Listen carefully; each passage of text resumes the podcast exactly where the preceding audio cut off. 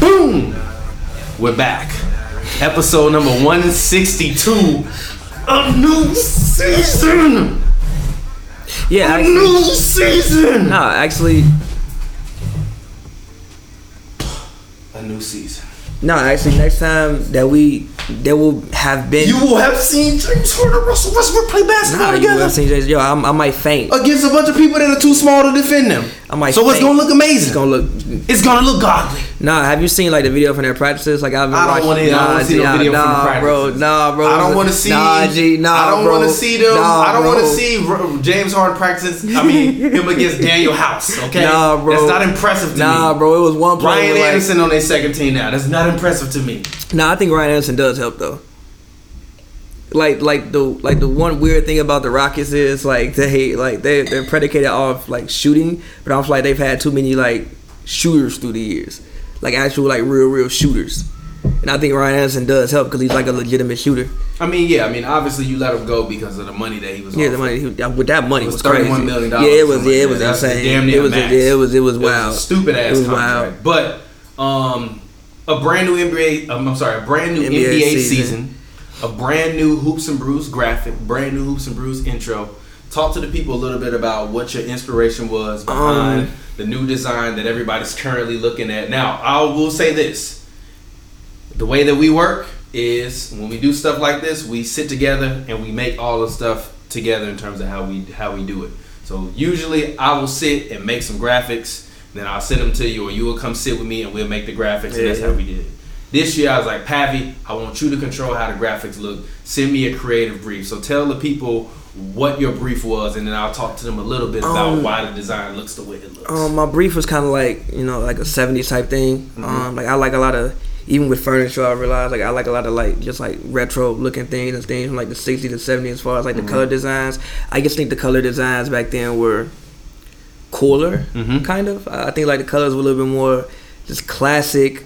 Um, and there was this painting I saw that I actually went in my room. It's a painting of uh, the old form. It's like I think Kareem Abdul-Jabbar and Wilt Chamberlain Mm-hmm. jumping for a tip off. Like I like the way the form, like logo and floor was designed. Mm-hmm. I felt like all the old floors and uniforms they were colorful. yeah. Like, but they looked fun. Yeah. Like it looked like you go here and you have fun. Like even I'm thinking about uh ABA team, the the team that oh the St. Louis I think it was St. Louis Spirit. They had like the orange and white uniforms. Mm-hmm. Yeah. Like it, it just to me looked fun. Um, Yeah. So I always wanted the new set to kind of look fun, um, and look retro, but at the same time look a tad bit futuristic.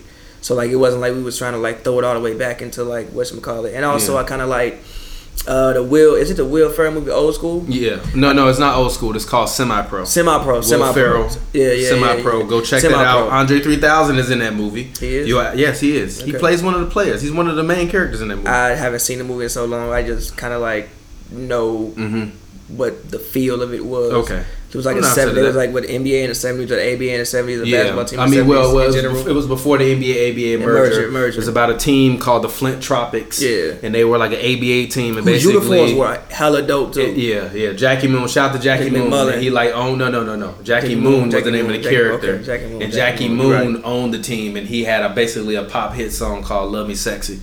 Yeah. And then he bought the team with his uh, royalties. Yeah, yeah. But he was like a terrible owner. Yeah. So he tried to make that. He tried to make the NBA. Um, with his ABA team, and then like Andre 3000 was on it. It's a good movie. It's a lot of it's a lot of A list actors in that movie. Go watch that movie. Well, anyway, so I kind of took my inspiration from all of that, and you. So hopefully you guys see the set, you like the set. If you don't, it's my fault. If you do, thank you. Yeah, exactly. And from my perspective, the new logo and all that stuff was just about taking his ideas, but but also like keeping it within kind of what we do.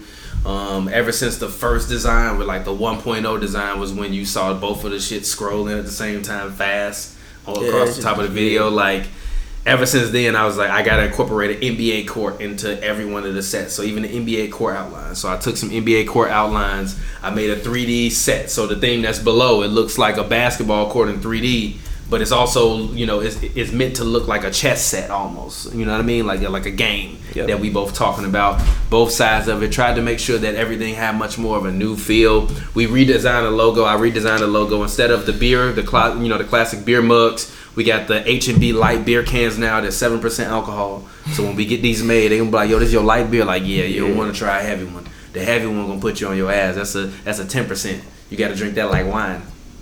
Brian had a ten percent beer in a minute. Yo, we gotta have an H and B stout. We gotta have an H and B light and an H and B stout one day. All right, Cool, but I'm gonna make my stout better. I want my stout to be more like fruitier notes instead of that heavy coffee type that shit. boy, that boy, Stouts is Yeah, them shits is crazy, Man, bro. Exactly. So, anyways, I'm glad that we have the new graphics for the new season. Um, it's just dope to be able to every year to like refresh it. You know what I mean? Yeah, yeah. Like really refresh it. Like I think this is technically the fourth iteration of how this looked. The Yeah, first one was the black and white one. The second one was like the one with the court that was like kind of a little perspective wise. Yeah.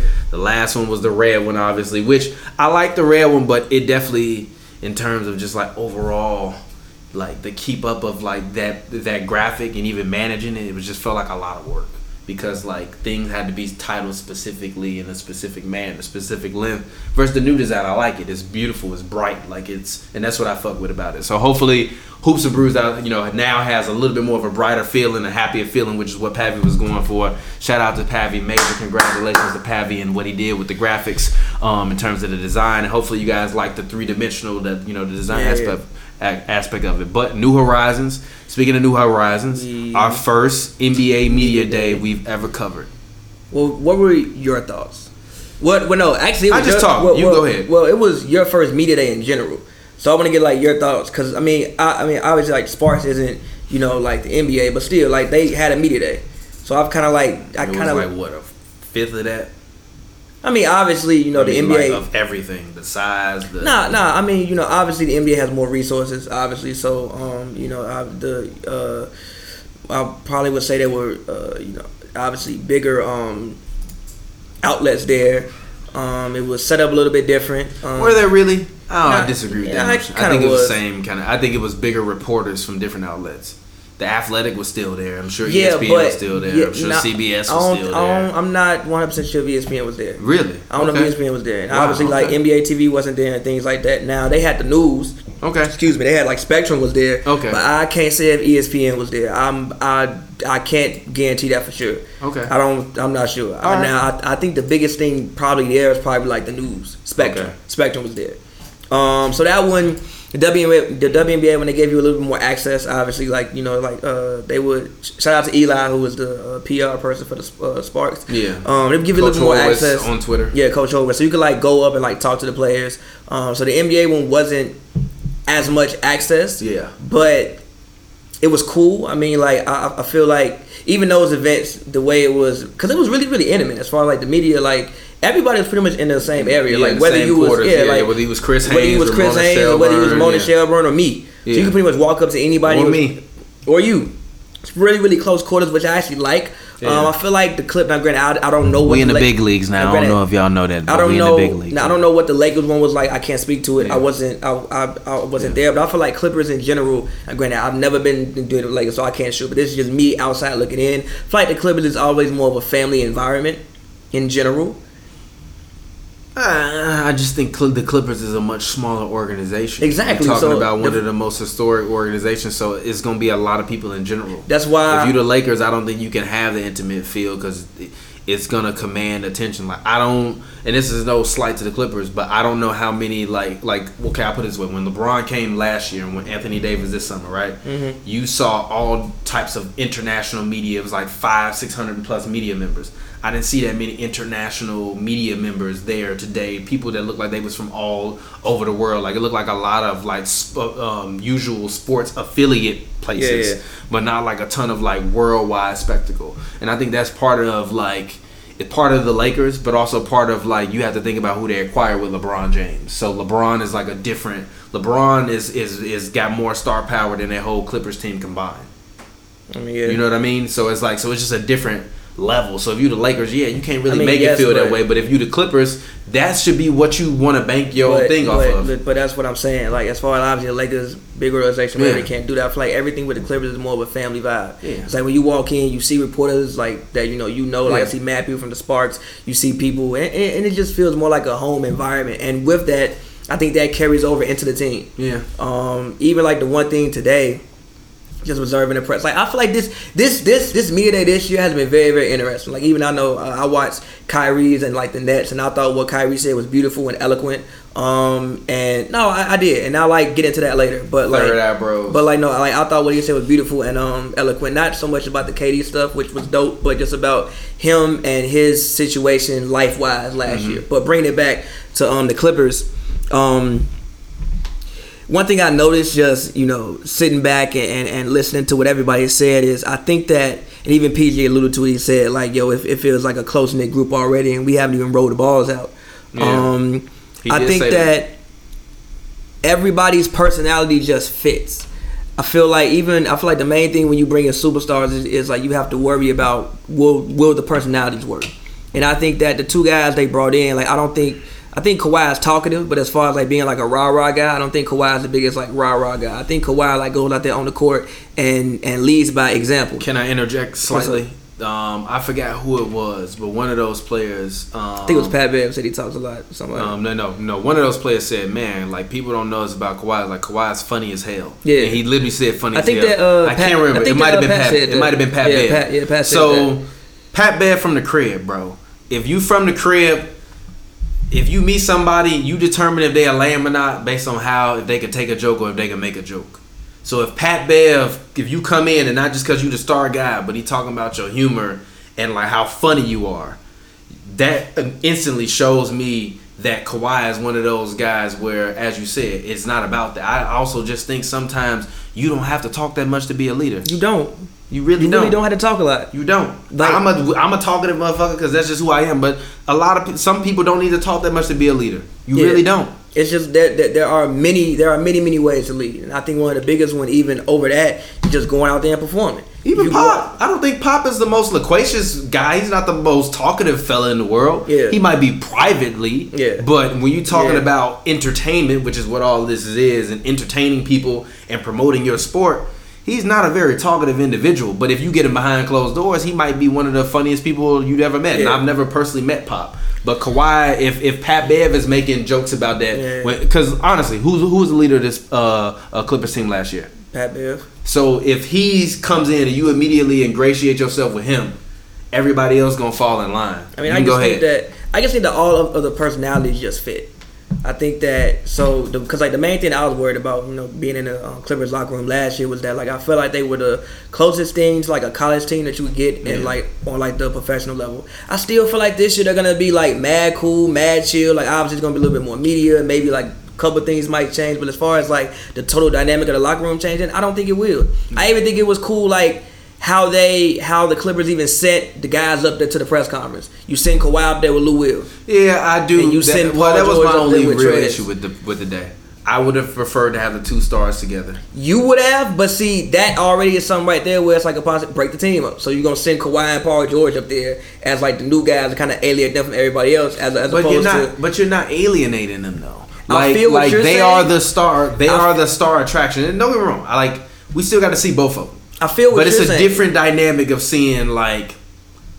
What? But also, did LeBron and AD go up together? No, they didn't. No, they didn't. They didn't. So okay. So from that perspective, I understand. Everybody with the Lakers, I think, went up by themselves. Yes, yes, but also, so from that perspective, I would have rather them have gone singularly or Nah, like. I but like I understand. I, Nah, understand. I- I- I, I really understand. It, it's it's built for chemistry, but as a media member, somebody who's watching this, I would much rather see Paul George and and Kawhi Leonard I in the same press. you conference. would, you would, but that's not how they do things with the Clippers. I know. That's how you do things with other organizations. I With the understand Clippers. That's not that's not how they do things. Like it. even you can tell the contrast between personalities from Lou Will and Kawhi. Like Kawhi don't want to sit up there and talk all day. Lou don't want to sit up there and talk all day. But sometimes Lou would answer a question for Kawhi. Like you would see Kawhi point to Lou like, "Yo, you got it."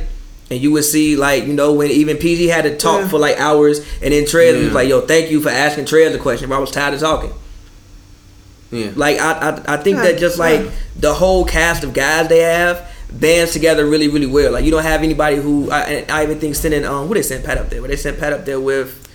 Uh, I don't know. the Landry. big- You Landry. got it. We got on Landry. your thing. Landry. It's Pat, literally in your queue. yeah, like yeah, like Pat went up there with Landry. I feel like as far as talkative guy, I think Patrick's probably Pat's probably the most talkative guy on the team. Yeah. Like as far as like who you gonna hear in the locker room talking, I think it's Pat. Everybody else would chime in when they got something, and then kind of you know what, like whatever. I think everybody else is really chill, and Pat's like the energetic, super energetic one of the bunch.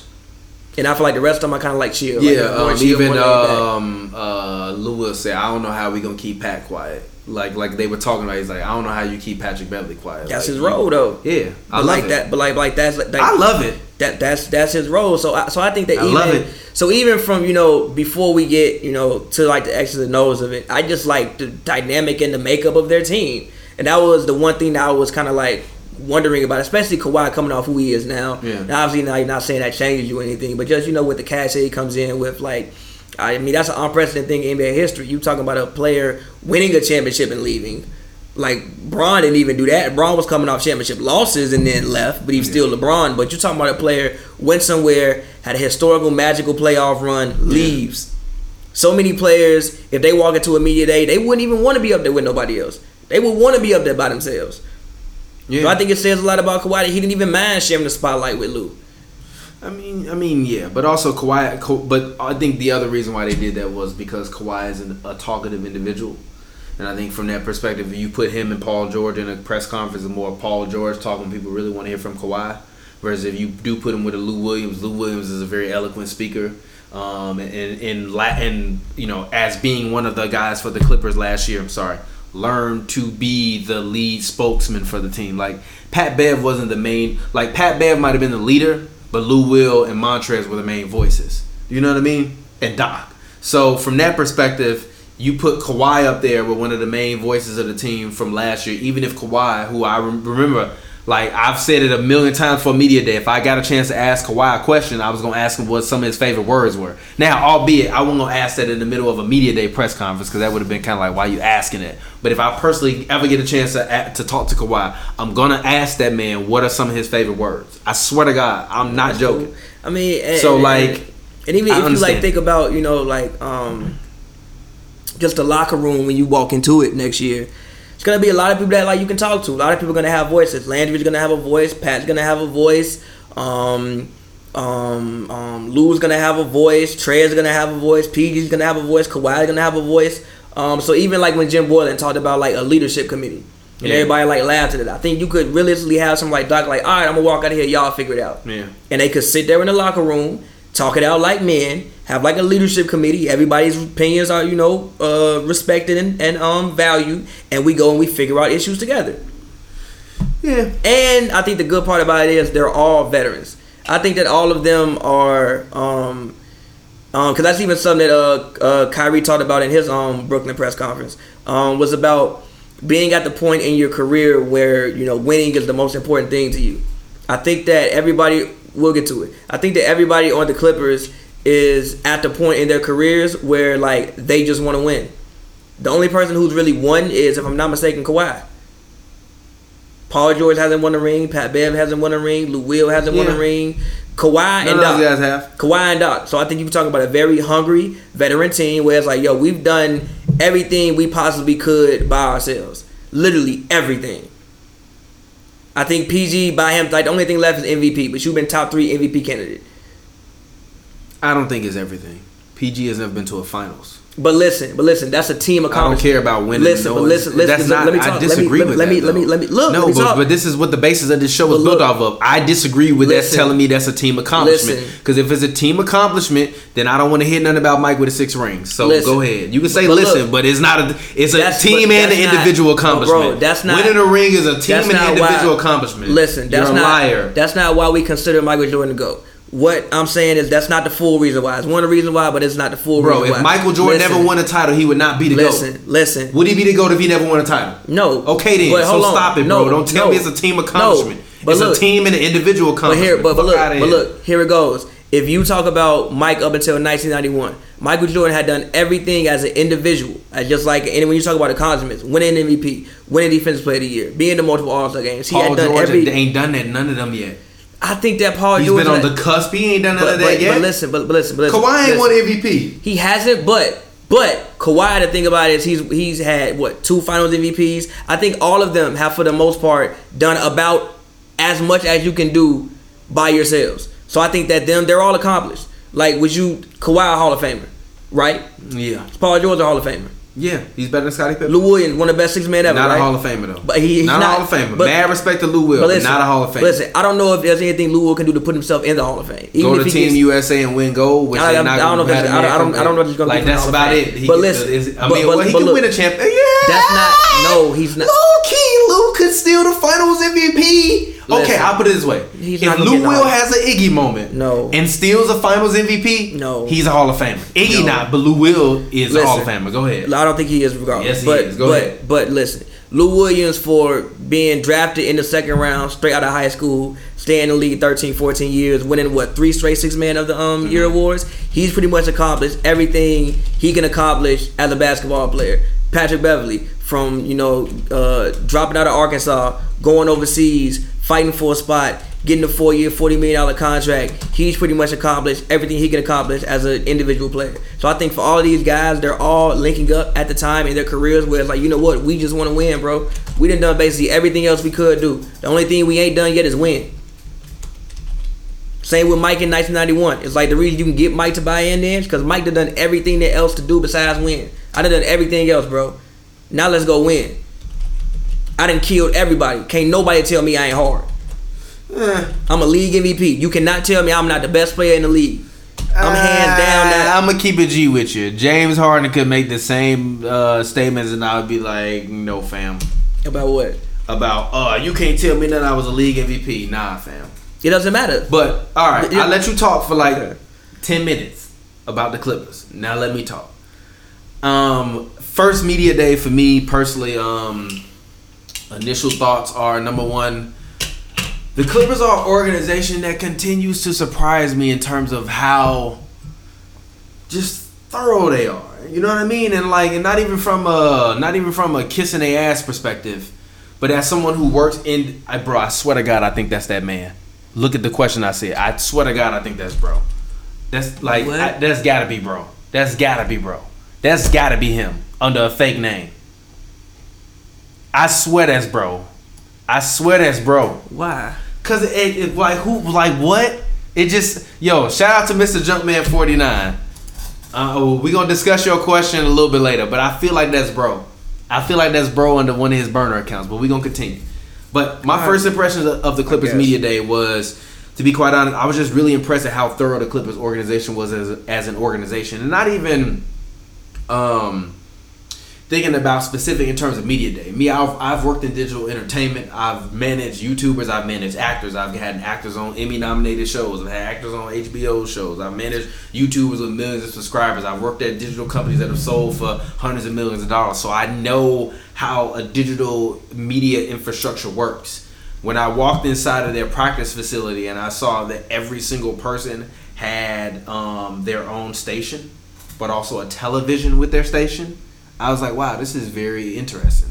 Like, if I'm working on a laptop, cool. We all, everybody sit next to each other, but we all got a television in front of us. So if we want to watch something or we want to keep an eye on what the news coverage is that's going on in the in the locker room, like we're right here, and everything is set to its individual thing.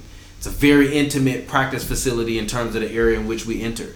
Um, you can tell that's probably an area where they hold a lot of the coaches' press conferences, like after the um, um, practices. You know, kind of beside that Yeah, little that little backdrop, backdrop, right? And then you walk into the practice facility. It's not a huge practice facility, but it's a very spacious practice facility. It's pretty big, bro. Yeah, but I, but but but I'm kind of thinking about just like kind of how big I feel like the Lakers facility might be compared to that one.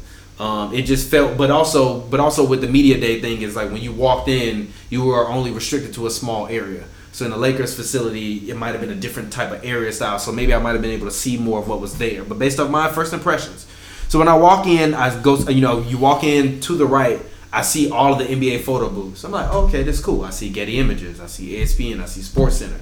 I'm like, okay, this makes sense. So like, if you're a big entity, you buy in to promote this stuff and do all this stuff, and then you get your slot, right? And then even seeing the young guys, they were the first ones to come out and do their pictures, right? And with the team, with the ball and the NBA and stuff like that. A lot of the young guys, they came out. I have footage of Pat Bev talking to one of the rookies. I think his name was Man. Um, M A N N or M A A. Terrence Mann? Yeah, yeah, Terrence Mann. I think that's him. I think that's um, uh, he was, you know, not smiling in his pictures. Pat Bev is, is standing next to him. Hey, boy, smile in your pictures. Smile. Come on, bust a smile. Like, that's the kind of stuff that I look for more than I look for, like, the camaraderie with the big guys. Because for a guy like Pat Bev, I'm looking for him to still be the leader he was last year, this year, but but without understand, I mean, but with understanding that this is the other guy's team.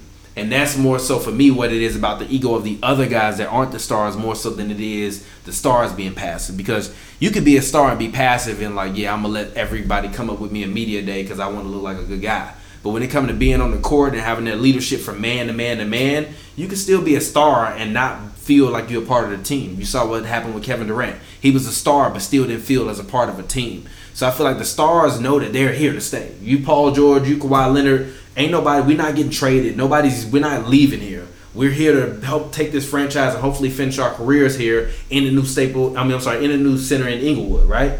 The other guys, you all pieces. So if you Pat Bev, you got to stay here, but also you got to still make an impression as being a leader for everybody else that comes in. Because if you Pat Bev and your energy change because Kawhi and Paul George are there, the guys that's been there that's gonna notice, and the new guys gonna be like, this ain't the same Pat Bev I'm getting. So seeing Pat Bev talk to those young guys, seeing Trez come through, seeing um, you know Mo Harkless actually being there and like behind the scenes, behind the cameras, seeing him talk to people within the organization, laughing, joking, talking to Corey Maggette. That's the kind of stuff that I'm looking at for this organization that that really lets me know that like everybody that's there is there to fill in a role. And I told you last year, the only thing they were missing was a go-to scorer. Now they have two of them, and they got two additional role players. So I think they'll be cool. Yeah, yeah. I mean, And I enjoyed the media day. I thought it was very, very good. I love having the amount of access that we have because when you get there, you realize that there really are only so many organizations there.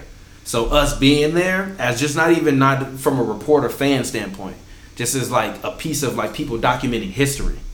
Yeah. We are documenting history every day. Like we grew up watching programs like we make for people, even mm-hmm. though it's at a smaller scale, on TV and being like, "Yo, this is cool." Now we can do this for the new generation, and we have access to that stuff. And for me, that's the dopest part, even more so than the players and all of the other stuff. Like it's cool to see them, but I've been I worked around entertainers. I help athletes start YouTube pages all the time, Twitter pages, Facebook pages. It's nothing to me. It's cool seeing, you know, I'm kind of what I always wanted to see as a kid. I'm here to absorb basketball knowledge and take over the world one day. Yeah, see, that's I'm- actually see, that's me, I- actually that's me, actually like I don't here. care about basketball knowledge. No, I'm here to I- enjoy basketball I don't care about basketball knowledge because all of this could be over tomorrow, and if it's over tomorrow, it's over tomorrow. I'm gonna live with what with the memories that I have of the things course. that I've seen and the things that I've experienced more so than it is me like seeking knowledge. But also like that's the difference is like I've just been around so many of these people in a professional business setting. When I see them in a business setting, I'm just, I don't care about speaking to you. I don't care how many MVPs you won. I don't care if you was on the latest show. Like I'm just oh, here to absorb basketball yeah, knowledge. No, no, I feel you. I feel you. I feel you. basketball. I feel But like it's two different things. For me, I'm here to make great content. Like that's been my thing since the start. Since the first day you saw me on the internet, I, I'm just here to make great content. It could be sports, it could be football, it could be any th- piece of content. I'm just here to make art, create shit. Hopefully, one day y'all be able to tell y'all kids and y'all families about what we did, and and the memory of me will live on through other people. Because at least with what we doing, like I said, documented history. Like if you are a person in the future, when you search Paul George media day interview, Kawhi Leonard media day interview, it might be 20 videos that pop up, but we might be one of them 20 videos, and some That's right. kid might watch this in the future, and that's the kind of shit that keeps us going. So that's the kind of shit that I I do it for more so than the basketball knowledge. Like I love basketball as a game, but like that's all it is to me. It's just a game. You know what I mean? I I love chess, but I'm not finna sit and watch nobody play chess. You know what I mean? It's just, but it's it's just a game to me. But I enjoy Yeah, the entertainment of the game. Like even the Spence Porter fight, which you did a great job of covering last week with, with Cam. Appreciate it, thank you. Um, I just enjoy the game of the fight. You know what I mean? Like before the fights, I didn't know anything about most of the people on that card. So like as we doing the interviews, hearing them talk, I'm like, okay, this makes sense. So when I'm watching it, I'm seeing the fights completely different than I would have had you not shot the content you shot with Domi Likewise. Cam. So I'm just like here to like I just love the content. So it's just really dope. Shout out to the LA Clippers. Shout out to Kawhi, PG, the whole team. All of those guys are really dope guys. Yeah, yeah, agreed. But I mean, so moving off just media day. I mean, Yeah. obviously we came from media day. Yeah, we Um, literally just left media day. So if you're watching this on Monday, media day was Sunday, but obviously you're seeing us on Monday. We literally just left media day. That's exactly why we're talking to Clippers as much as we are. But shout out to Eric Ramirez. He said, um, "Team you're most excited about for this season and why." Thank you for donating, Eric. We appreciate it. Let's go. Um, team I'm most excited about this. The Rock. Well, I got two two teams. Uh, the Rockets. Um, obviously, like you guys know, Harden's one of my favorite players. Russell Westbrook, Russell Westbrook is one of my favorite players. Um, I thought that the Rockets uh, had a really really good team last year. Um, I thought that they. I, I, team, I I thought that they had a better team than the year before last year, and I think that now they have a better team than they had last year. Now, Do they think- really? That's yes. that's a, that's not even a hate No, yeah, question. no, I know I do. I think that they had to kind of like restructure their team on the fly last season, and I think that having guys like Austin Rivers, who's still young, like people think Austin Rivers is like 32 years old. He's not. He's not even 30 yet. Mm-hmm. I like Austin Rivers. I still think Austin Rivers has mad potential, bro. Like I, I, I, I- I think that even when you could put, you know, I think he's one of the better. hmm I'm sorry, they agree with me in the chat room about that being that person who I think it is. Okay. I think he's one of the better isolation Yeah. players that they have on the roster. Obviously, besides, uh, um, I mean, I even told you last year in um game in like in like a lot of series they should have gave Austin Rivers some of those isos and not Chris Paul. And I never agree with that, but continue. Um, I think having him another year. I think having Danuel House another year. I think Capela being another year improved. Um, I think that uh, uh, having EG another year, but he's locked in now. He knows he's not going anywhere. I think bringing Ryan Anderson back. That's some shooting that they did lose. Um, I think that having Gerald Green um, um, on one more year. Like I'm just very very excited to see what this what's, what this basketball team does. And also, it's D'Antoni's last year on this deal. So if like if this don't work, the system and everything else might be completely different next year. Um, so I'm very I'm very interested to see them, and also I'm very interested to see um, the Nets. I think that. Of that course you are. um, no, ahead. Kyrie's press conference. I I actually I really really enjoyed it. Um, I I, didn't. I, sat back and I watched Kyrie's He and I watched copping KD's please. press conference.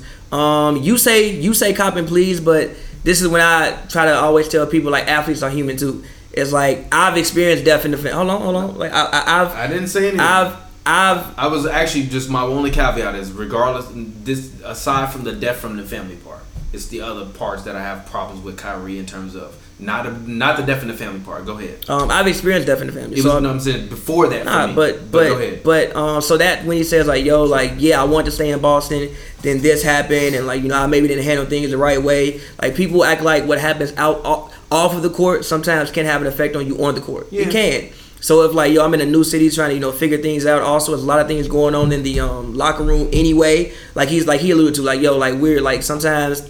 Like it's the veteran teams usually every year that make deep runs in the playoffs. Yeah. Because they just know certain things and just know how to win. You still dealing with a very, very young team. He's very young. Kyrie's not even like 28 years old yet. He's still very young. He's a young player trying to figure out how to be a leader while trying to figure out how to be a leader, dealing with my personal life, which I really respected. Um, and I just think that he's in a situation now in Brooklyn. He just looks happy.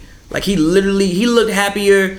He ain't looked that happy. I don't. I swear to God, like in, in all my years of like watching Kyrie interviews, I ain't never seen that man look that happy. I've never ever seen that. Like he looked. My favorite part is just like him and Kevin Durant talking about just like texting each other and being like, "Yeah, look, we want to be." I'm like, as a Warriors fan, that shit made me sick. KD. I mean, KD, if this, if that was you, if you are Mr. Uh, Jumpman forty nine who said uh, TPJ dissing KD, calling him a beta and an ISO player, yeah, he was hyped when he was a big alpha going ISO on Bron in the last two minutes of the finals.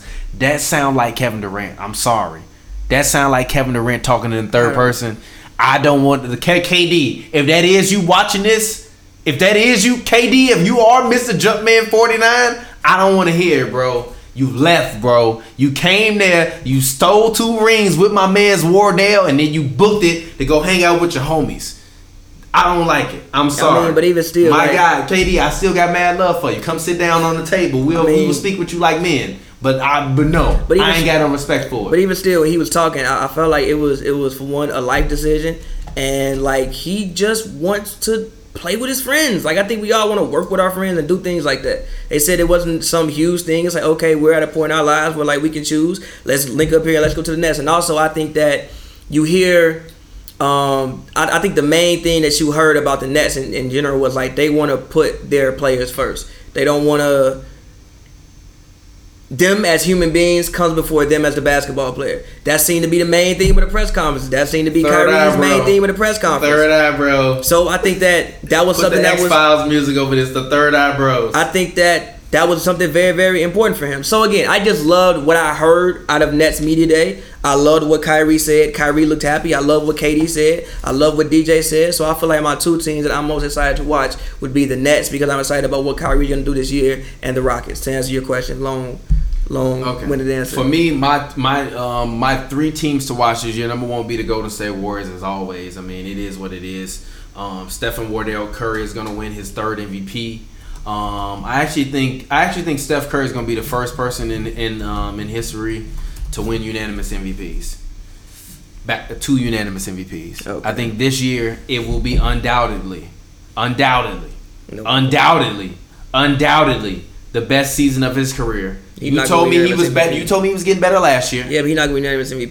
The Yes, reason why is. is it, the, the, the, the- look the re, uh, If the Warriors if the Warriors win 68 games, he ain't unanimous MVP. If he if he plays if he plays 74 of them, 75 of them, and he the best player on the team, they win 68 games. Sure, I don't think they're gonna win 68 games. we in here. I don't think they're gonna win 68 games. Golden State never lost. Even when we lost, we was injured, so we never lost.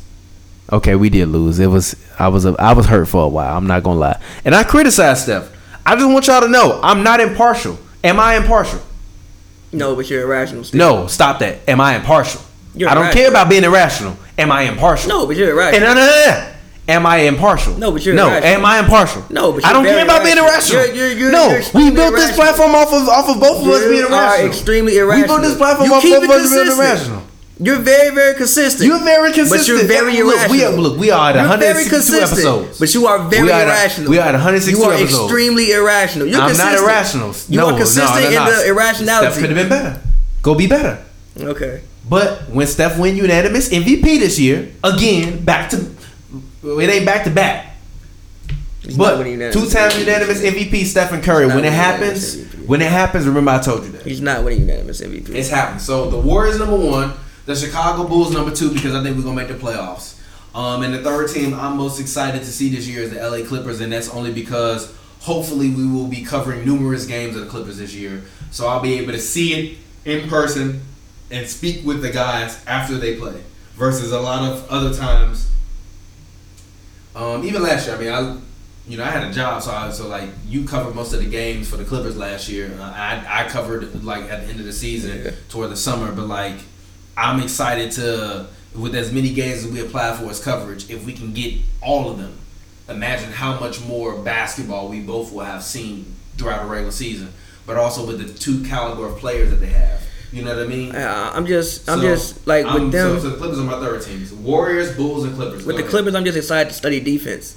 Um, I think like with the WNBA, I just learned about like small things, like just how much the small things matter in Like, basketball. screen, Yeah, like simple things like that. Like yo, set the screen, bro. make some contact. Make some Sparks contact, bro.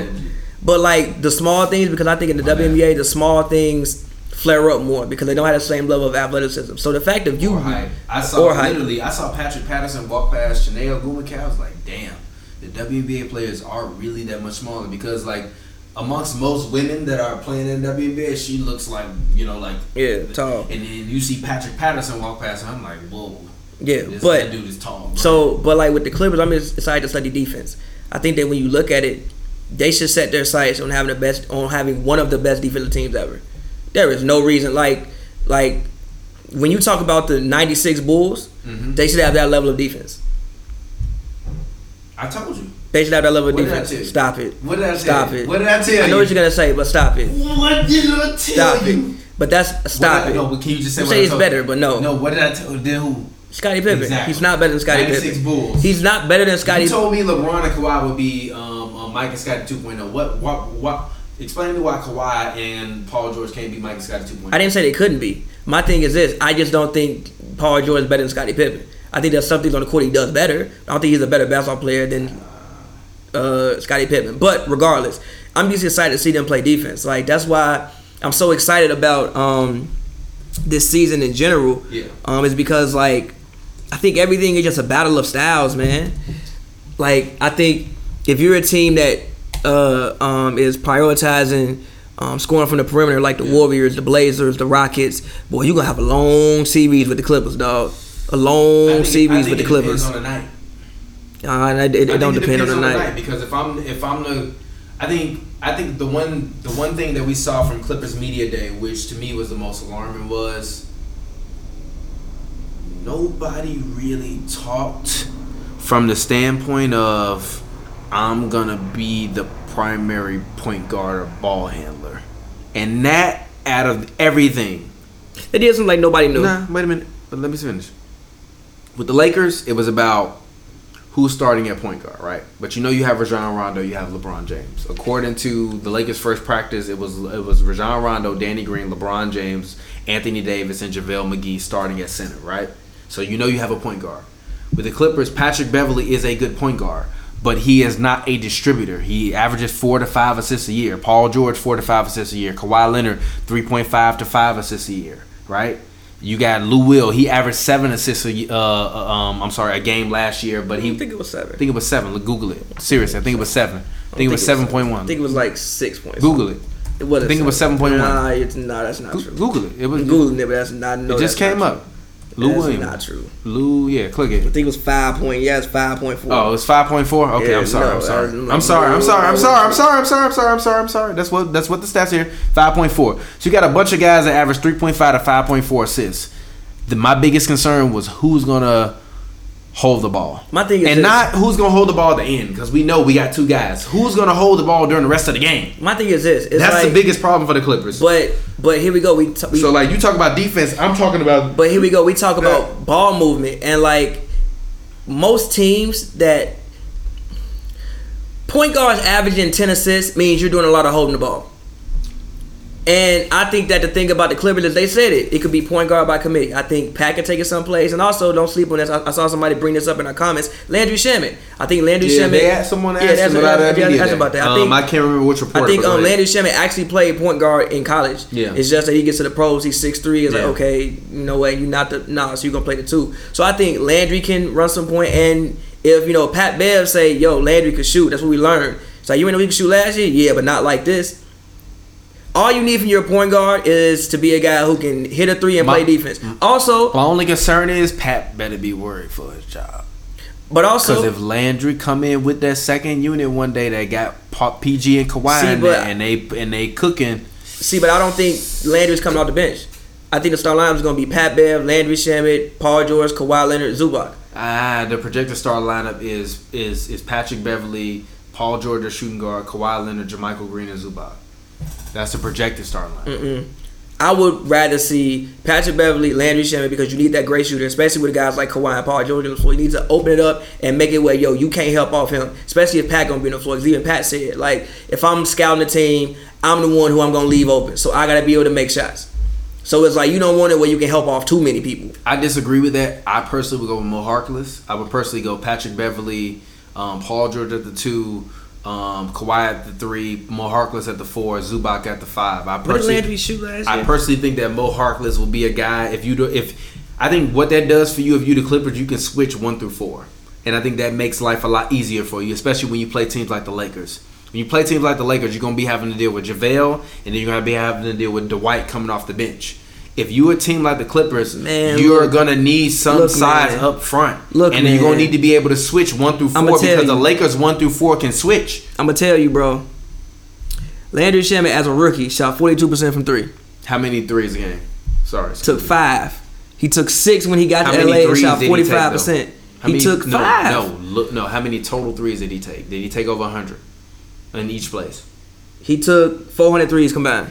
No. How many in each year? He, in each place. he took uh 245 in Philly and 151 in LA. You can't put that man Landry on the bench. G. I need that shooting. Like he replaces JJ Redick. What they lost in JJ Redick, you bring in Landry. and Landry's a better defender than what JJ is. Like, I'm low not key, upset with like, it. If- real- if- real- if Landry's quick, who we think he real is, quick, cool. Real quick, Landry's a three and D guy. Like Landry is a guy who's gonna chase you around screens. You even peep, and which is which is why I think why He Shai played great defense on, on, Steph. Steph. Reason being why is because as opposed to Shai, Shai's not really used to coming around screens. I think Landry being a shooter Yeah. knows how to like deal with that more often. So nah, man, I like Patrick Beverley, Landry Shamet, uh, uh, Kawhi Leonard, Paul George. Because even still that you can still switch one through four. Yeah. Pat can guard up. Yeah. Landry can guard down. And then you put Zubac out there, at- and then and then you put Zubac out there. Then you put JaMychal. You can switch one through five. I, th- my only caveat with this Clippers team is I think people putting a little too much faith in JaMychal Green. Yeah, but how much? Yeah, but how many minutes do you think JaMychal's been gonna play? It depends on Zubac. Like I, oh, Also, want- you got Trez there too. No, but listen, I, I don't look. I, I fuck with Trez, but fuck Trez when it comes to talking about winning. When we talking about winning, we talking about size. This year in the NBA, everybody's favorite question in media day was, "How do you feel now that there's no contender?" There's no contender because there's really no team in the NBA with real relative size up front other than the Lakers. Uh, the Sixers. Yes, but the only difference with that is can Embiid and Horford play on the same floor at the same time? It that is the big that like a lot of people don't really understand that if that doesn't go well in Philly, Horford's going to get traded. They're going to trade him by the trade deadline. I'm not joking. I think they'll be fine. If he, I, I personally think they will be fine. But if you in the Western Conference, you thinking about size. JaMychal to me proved last year versus the Warriors that you can't leave him in in a lineup in which you have to switch everything. Because even if he get, even if he ends up on a guy like Draymond, Draymond can drive and kick, and I didn't see that level of defensive playmaker from him that I needed to see. With Paul George, he had a torn labrum, right? So okay, I understand it. We saw Alyssa Thomas two torn labrums playing in WNBA finals. Like that's wild, right? Kawhi was a little bit hobbled, but even Kawhi did a great job defending Giannis. Did a great job defending whoever he was defending in the finals, which he really wasn't defending really nobody because that's exactly guarding- why. That's exactly why we real never quick. lost, but we lost. real quick, real quick, real quick. No, actually, he was guarding Draymond. Like he, nah, nah, man. He made Draymond's life hard. I'm about to get up and walk off. He made Draymond's about- life oh, New hard. set, new design. You about to get your first walk off. He made Draymond's I already gotta go to the bathroom. He made Draymond's life very hard. Nobody cares about what. That's see. Kawhi locking down Draymond is like telling me Kawhi locking down No, Montrez bro. last year. Don't no, bro. look, because look. if you lock down Draymond, you throw off the offense. Come on, you throw off the timing Come on, of the uh, on. offense. You do. Kevin Durant went out there. So what? DeMarcus Cousins Even was more. barely out there. Even more. If Draymond not having a good game, you throwing off the timing of the whole offense. I'm not upset at that. I'm not upset. Even more. I'm not upset at that. But I got to go to the bathroom. So because I got to go to the bathroom, make sure you mark this down in the notes. Talk to the people about your favorite basketball memory as a child. I'll be right back. Um, favorite basketball memory as a child. Uh, I don't know, man. There's so many. Um, off top, I would probably have to say uh, the Bulls going 72 and 10. Um, I remember when they when they um, went 72 and 10 because um, I remember my well not 72 and yeah yeah 72 and 10 because I remember my grandmother actually we were uh, I remember her saying like yo them, them boys won 70 games them boys won 70 games and then when they're 70 their 70th game against um Milwaukee and I think being from a kid um, a kid from um, Chicago. Um, the Bulls are especially if you grew up in the 90s or late 80s or whatever the bulls are like ingrained in like your childhood. And i think that's why you see so many you know pure basketball fans in um chicago because i mean like we won six rings in in in in, in nine years. And pretty much the only good thing that you knew about chicago at that point in time was the bulls. And i think that that's why so many of us are basketball fans. Like the playgrounds were full growing up playing basketball. That's probably the first memory i have. Um uh as a child though um what else was a great memory as a child for me growing up? Um um I want to say the Bron Pistons game when Bron scored the last 22 points. I think that was the Sorry, first fans. moment I think like that was the first moment when you was like yo this man Bron is here. Like Bron is here here You want to know the funniest Um, part about that game? Was that I was in. Um, oh no, actually no, that was a Miami game. Never mind. Go ahead. Sorry. Um, but no, I, I think that that was the moment where you like, yo, Bron was here, here. And my last favorite moment, the Malice at the Palace. I think everybody remembers what they were doing when the Granted, granted, the granted that's a like black stain. see it, though. you didn't, you didn't, you didn't see, I didn't bro. see it live. I saw afterwards when they when I turned on the game and they're Bro. like, yeah, the game is. on. I'm like, why the game? Bro, on? bro, tell me why my cousins went to that game but left before like it happened. why they leave? Because Oh, it, yeah, 'cause it was a blowout. yeah. So they was like, yeah, we trying to beat traffic. And they get on turn on the radio like, there was a fight at the at the palace. But like, bro, I remember it was a Friday night. yeah. Obviously, I'm like ESPN.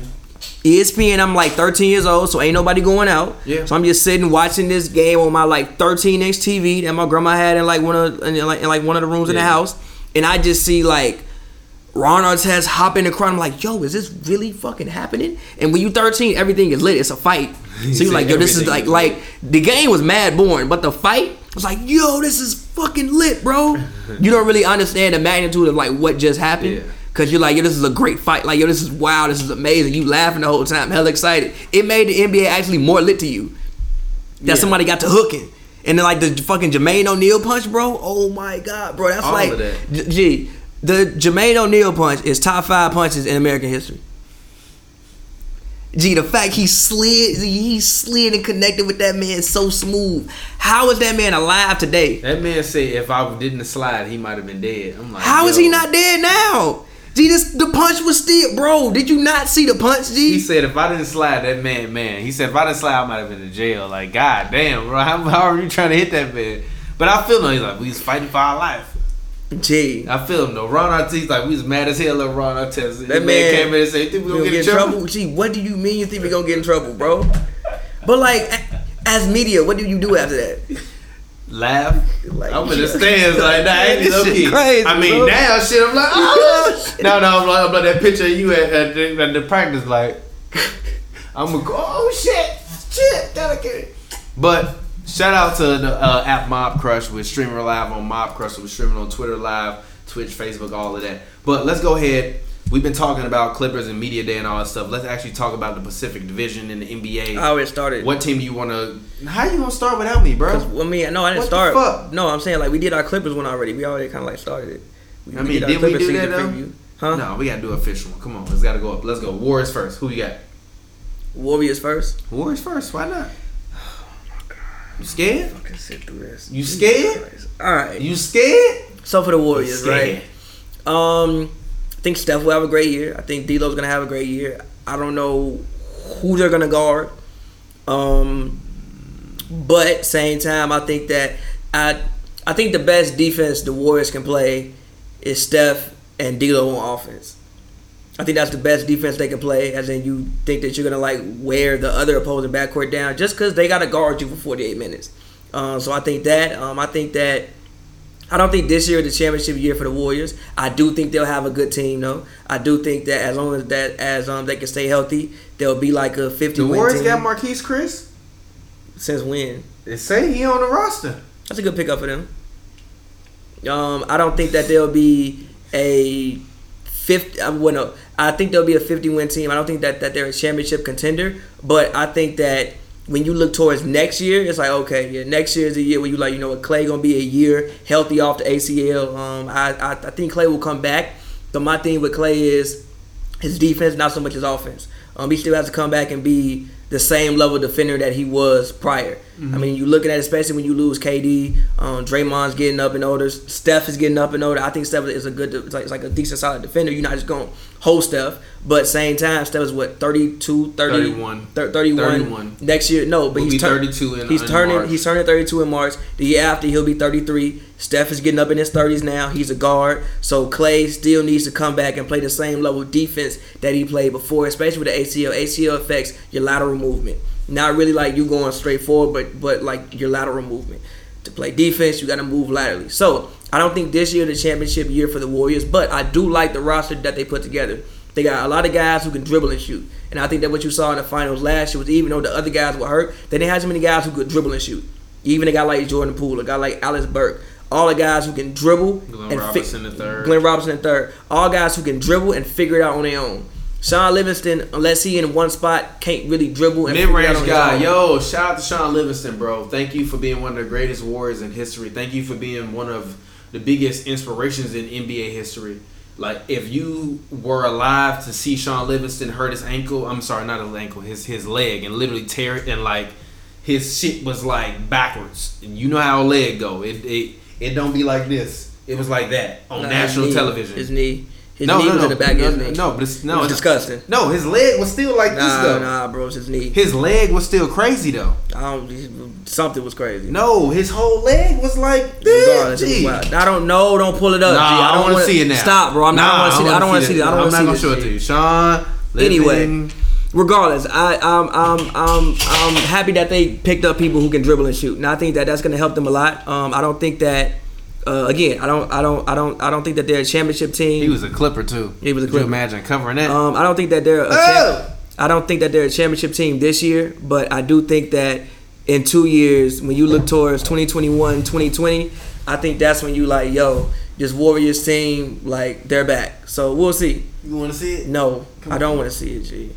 Stop, bro. Stop trying to show. Me. Come Alright. on, G. Stop, bro. Heavy on throw up on the set. Ah! All right, but for me, obviously, Warriors fan, Chicago Bulls fan. Been watching the Warriors since twenty, uh, you know, since two thousand four. Been a Bulls fan my whole life. Born and raised Chicago. Number one, um, the Bulls aren't gonna be any contenders this year, but the Warriors, we will be. We're back. Now I'm looking at this roster. It hurts. It hurts. It hurts. Ain't no way around it. Kevin Durant was there. Klay Thompson was there. Klay Thompson is hurt. Kevin Durant is hurt but gone. Being third eye bros with Kanye. I mean, I'm sorry, with Kyrie, same person. Kanye, Kanye was Kyrie Irving. Kanye. That's of this episode. Kanye is Kyrie Irving. Kyrie West. Ky- Put that man Kyrie West. Kyrie West. Kyrie West. But um, we're still gonna uh, be championship contenders. I'm gonna be honest with you. Do the Warriors make the finals? Of course, the fan in me wants to say yes. Um, but realistically speaking, from a basketball analyst standpoint, I think the f- the furthest that we could make it without a healthy Klay Thompson um, would be the second round. But I do think that if Klay Thompson comes back in March and he looks to be somewhat healthy, even if he can give the Warriors sixty percent of what he has, that will be good enough for me because of the fact that I do believe D'Angelo Russell will be an All Star this year in the West.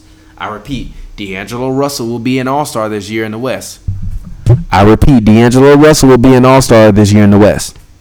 I don't, think it'll be an All Star, but I, I think he'll have a hell of a D'Angelo. Russell has a year in which he averages 23 points per game.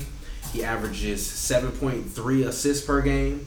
And he shoots about 46 to 48% from the field and about 36 to 39% from the three.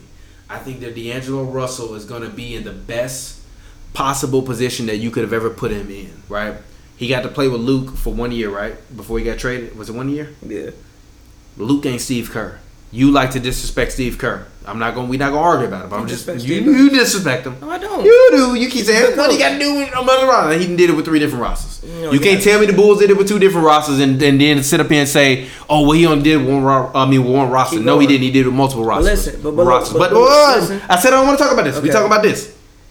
D D'Lo's gonna be an All Star. What the Bulls did is not why Phil Jackson the greatest coach ever. It's about doing it. It's about it's about doing it beforehand. Then you win the rings with the Bulls. Then you go to the Lakers, win those rings. Then you come back to the Beforehand? What happened beforehand? He still had consistent fifty win teams. Changed the whole offense up. Brought something you had never seen to the NBA. Okay, you talking Then- about beforehand with yeah. the Bulls? Okay, I mean you that was really text winning. But But, look, but look, then you win. Then you win fifty. Well, no. Then you win three games. Mike retires. Win fifty six games. Damn near get to the conference finals again. Mike comes back. You win three more rings. I mean, then you shit, leave. KD retired for the but Warriors. Listen, but listen. Then you leave. Get another three P. Then you leave again. Come back and repeat. That's why I feel one of the goals. Steve got to keep going. No, he don't. Let's go. It don't matter. Still, Steph Curry is projected to be the starting point guard. I think Steph Curry, as I said early in the show, has the potential to win his second unanimous MVP.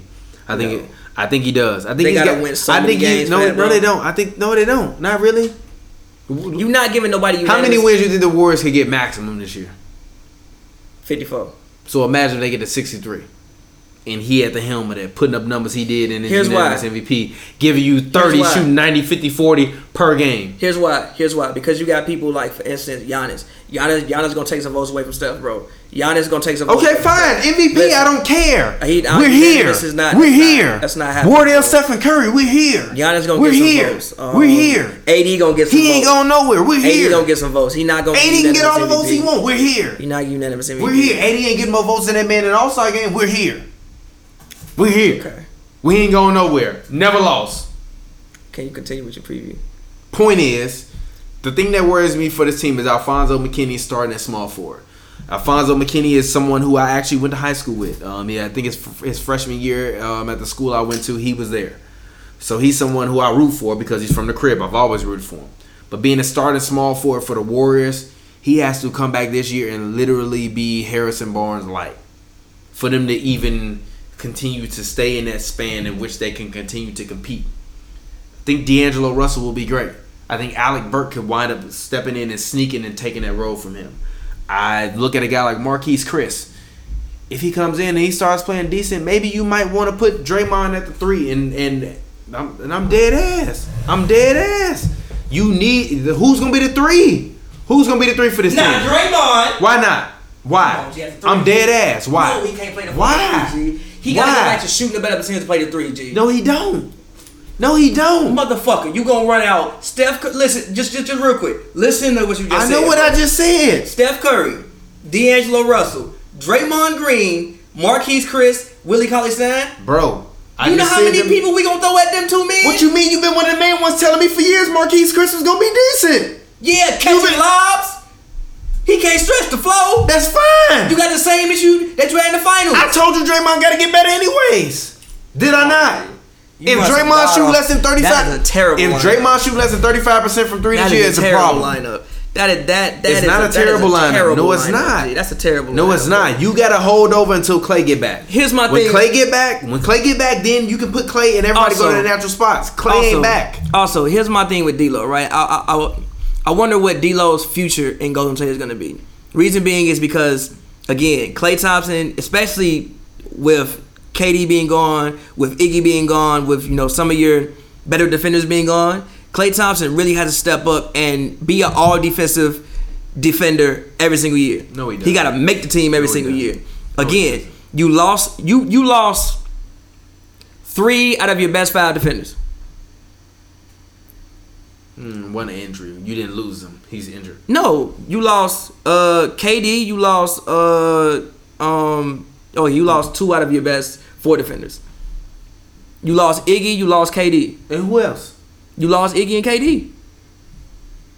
Be alright. So you lose two out of your best four defenders. KD, KD was KD was smooth defensively. KD was He smooth won- defensively. He won cha- KD was smooth defensively, about- but outside of his second year going to say he wasn't changing the game defensively. But but look, listen, but but but the thing about KD, KD is still seven feet. So you have to at least especially want to help account for that man. I swear I think that's KD. So again, when it comes to it, the thing about Klay is he cannot lose a step defensively. He can't lose a step defensively. So I think that the thing about D'Lo's future is if Klay isn't the same defensively, then you have to go out and get defense. There was a rumor in which D'Lo wanted to, well, in which D'Lo wanted, wanted, wanted to go to Minnesota. Oh, there are some people in Minnesota. Robert Covington is a guy you may look to get. Like Robert Covington, again, I still think Wiggins has a future. I still think Wiggins I- is decent. I swear to God. Wiggins at the no, three. Stop. Don't say another word. Literally. I swear to God, Bob Myers. If you trade for Andrew Wiggins, I'm never rooting for the Warriors again. They also I swear to God. Listen to me. also- hold on. Steph Curry is dead to me if you trade for Andrew Wiggins. Listen. I'm dead ass. Don't Listen. do that. Listen. Do not. Bob Myers, don't you do that shit. Listen, listen, listen, real quick. They also have Jarrett Culver. Don't they do that. Bob Myers, you if you trade, I swear to God. They also have Jarrett Culver. They also have some guys. So it's like that's a deal that maybe could be two years in the workings if Klay doesn't come back. Um, and he's not the same defender that he is that that he was before he left. But again, when they all get back, you talk about that three headed monster. I played them on 2K the other day. Like man, when they get up and run down the court, threes fly. So I think they have to, you know, restructure their bench. Hopefully Jordan Poole can give them something. Um, hopefully the guy Eric, uh, I forget his uh, um, um, last name, but the rookie that they picked up, I think from Villanova. Hopefully he can come in and be like a Draymond type player. Yeah. Hopefully they can resurrect um, Willie. Well, I don't think Cauley Stein's career is dead, but hopefully they can. Hopefully they can do what Hopefully, they can do for Willie Cauley Stein what Chris Paul did for Tyson Chandler. You know how to, you know who Tyson Chandler was when he went to New Orleans and who he was when he left New Orleans. You were thinking Tyson Chandler was a guy who was on his way out the league when he left the Bulls and went to New Orleans. Then he get a deal. Then he get a deal from um from the Mavericks. So hopefully. I really don't think that's bro, man. Y'all just be messing with bro. That's not that. I'm man. not messing with bro. That's not That's that man. That's very specific. That's not that. That's that a man. very specific comment. That's not that. I've tagged this man in a lot of posts. That's not that man. I've, I've tagged him in the post. By the way, NBA players, I'm not running from you. When you see me in person, you will see me. You can come up to me and talk to me. We can have a discussion. Oh, the stream it, it don't matter. Still, we can have a discussion. When you see me, you will see me. We can have a discussion. I don't care. When you see me, you'll see me. You KD, you when you see me, you'll see me. I don't think that's that man. Gee, that man is down. I don't think that's that man. I highly doubt it. But um, that's my Warrior season preview. So again, if I had to put a forecast on it, I would I, I would say anywhere between fifty to fifty three games. Um, I think that they could make the second round. Um, they can even make a conference finals run depending on who they run into. But if I had to put it on it, I would say uh, depending on who they match up against, first or second round exit for the Warriors. But they will not be an easy out at all. They 100% will not be an easy out. First and Um, second round, huh? First, first, You and second round mind. exit. They won't be Why we round. exiting the first round? Just depending on matchup. When you seen us exiting the first round, who we exiting the first round to? I think you get. No, exit I'm to- asking you. Listen, listen. I think the Blazers.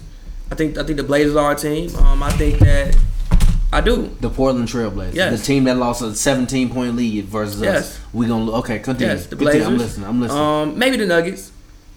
you maybe the Nuggets. You on that book of Um, the Jazz actually. The Jazz. The Jazz. Um, I think they could be the. I think the Rockets would be a very interesting series. Though Warriors Rockets. I think they'll be an interesting series.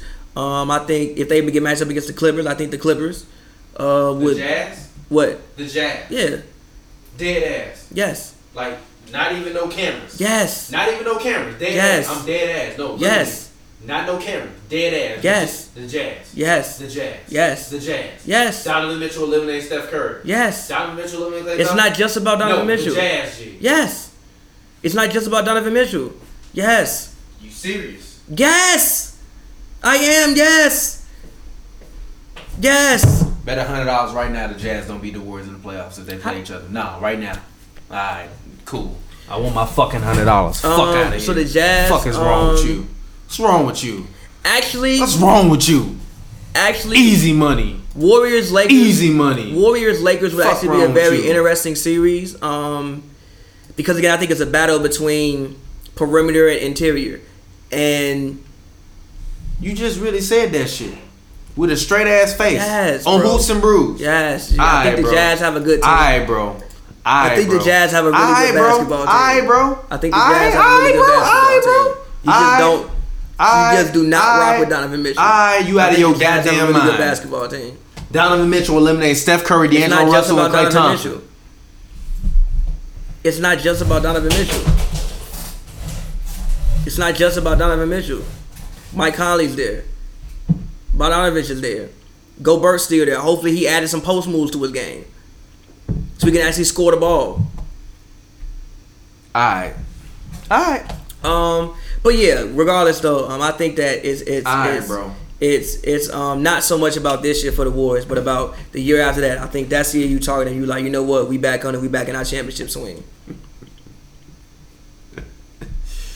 Who are we going I'm to gonna next? enjoy this. Lakers? Uh, no, let's talk the other weak team in the division. Let's talk um, the Phoenix Suns. Phoenix Suns, 35 games this year at best. Devin Booker still not an All Star. Trade Devin Booker next offseason, and that's really all I gotta say. Give DeAndre Ayton the ball. Um, I think Ricky Rubio will, but give DeAndre Ayton the ball. 35 wins. That's about where it begins and where it ends. I think the Suns win 35 games, but I think that 35 games is very, very enjoyable to watch.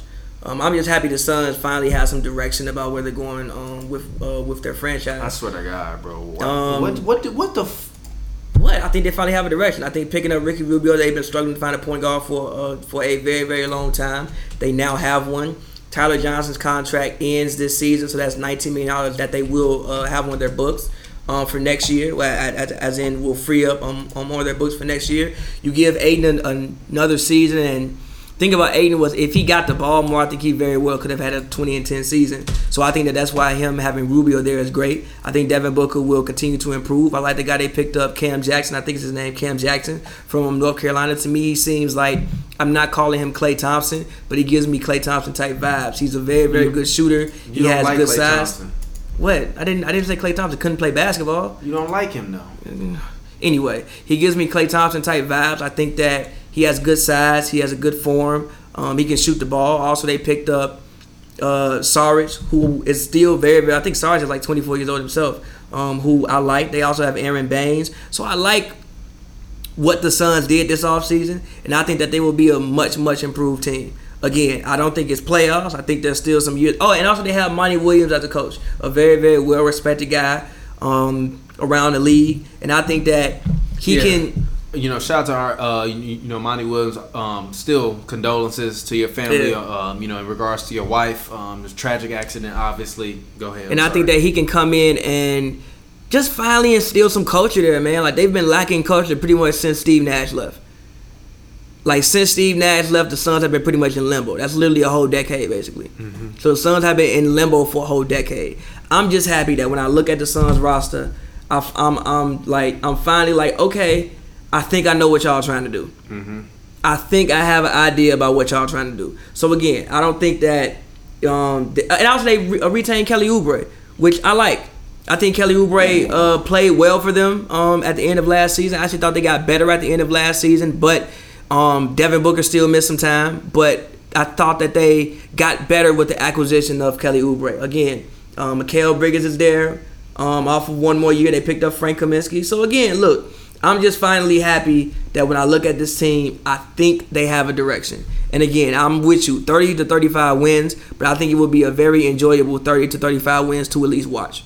And if you're in Phoenix, you should be excited that you again finally just have a direction, bro.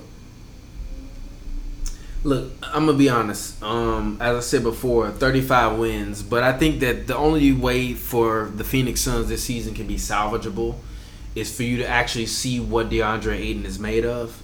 And I don't know if their organization is at the point at which they are built and equipped to show me what he's made of.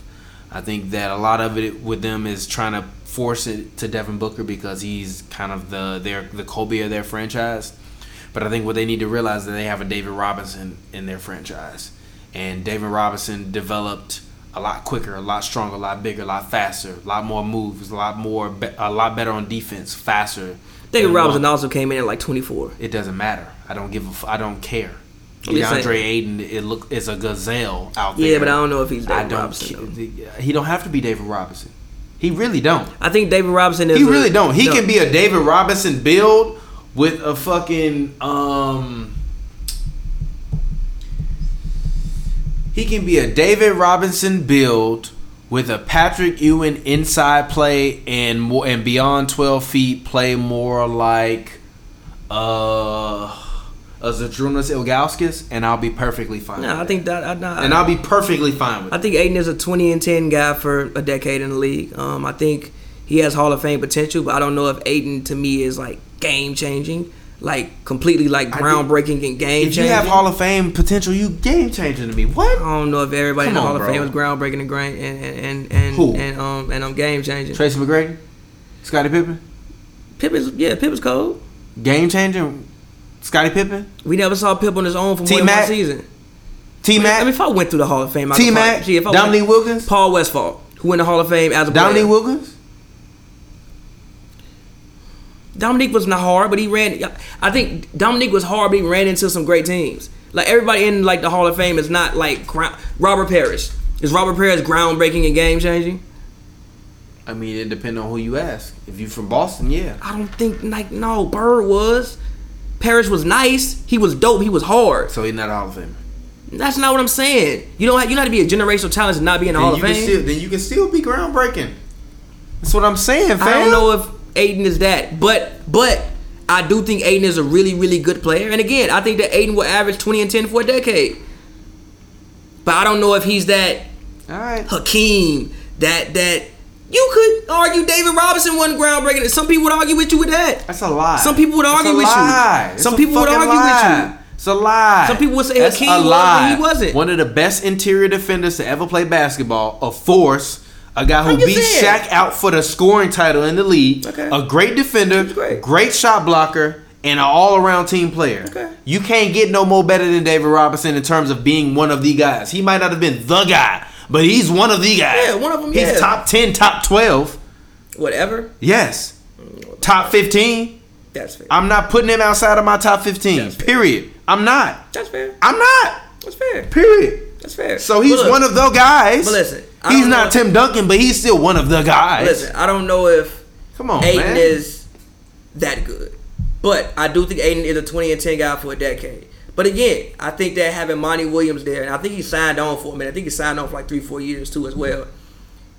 He's not gonna be like the last coach who you had was who who was who was from Europe, came over, coach one year, Oh, now yeah. he's gone.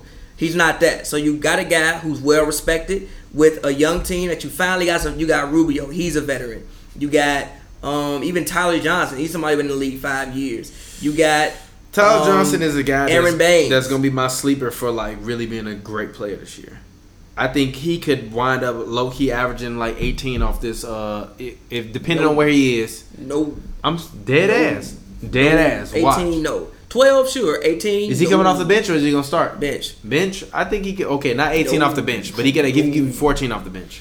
Debatable. That's think more, give you 14 off the bench. like it. 14 is a little I bit was more the, debatable. I didn't know where where he would be 18, in. no, I forgot no, about Devin Booker. My no, bad. No, no, no, no. But yeah, I think that you finally have a direction in Phoenix, and you just had to be excited about that.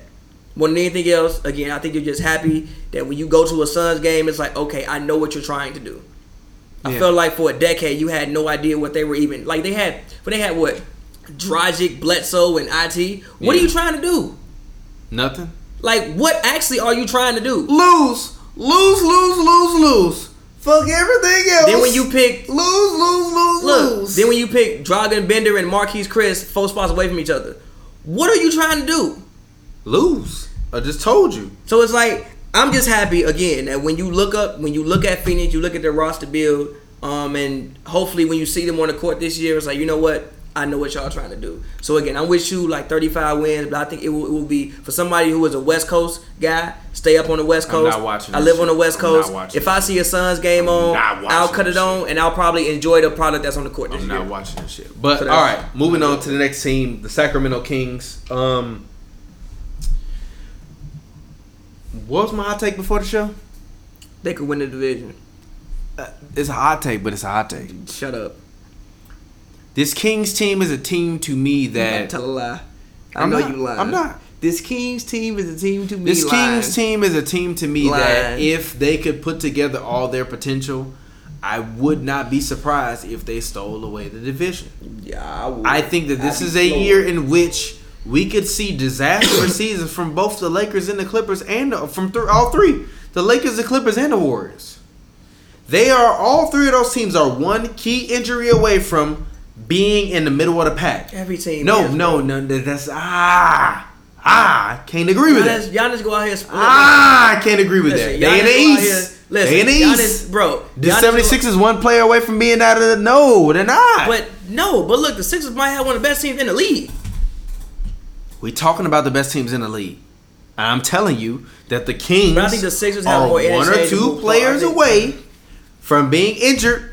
I think that the Kings actually do have a very solid core, but I think this is a core that can sneak up and take us a spot from the San Antonio Spurs. They can sneak up and take a spot from the Portland Trailblazers, who I think will be in that bottom six to eight. They can sneak up and take a spot from any of these teams in the West that's going to be from that one to ten spot. I think Marvin Bagley, From the one to ten spot. one to ten. I think one to ten in the NBA will be the teams that will be potentially making the um, um the uh, you know the playoffs. I think one through six will have have potential to make the conference finals, and I think the Kings can finish from that six to ten mark. And I think that it depends on how the season shakes out. I think if Marvin Bagley, realistically, to me, he could jump to being a 19 and 9 guy. And to me, That's that fair. that helps him. Harrison Barnes, not a young guy, a veteran guy. He could finally come in and have the best year of his career. D'Angelo Fox, I'm sorry, I'm sorry, D'Angelo, um, I'm sorry, De'Aaron De- De'Aaron Fox, De'Aaron, De'Aaron Fox.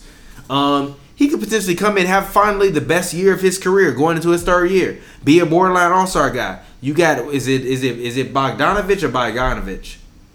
I, Bogdan, Bogdanov, I don't, I'm, I'm not. Bogdanovich, Bogdanovich, I, I think Bodan it's, Bogdanovich. I, I think it's Bodan Bogdanovich. It's Bogdanovich.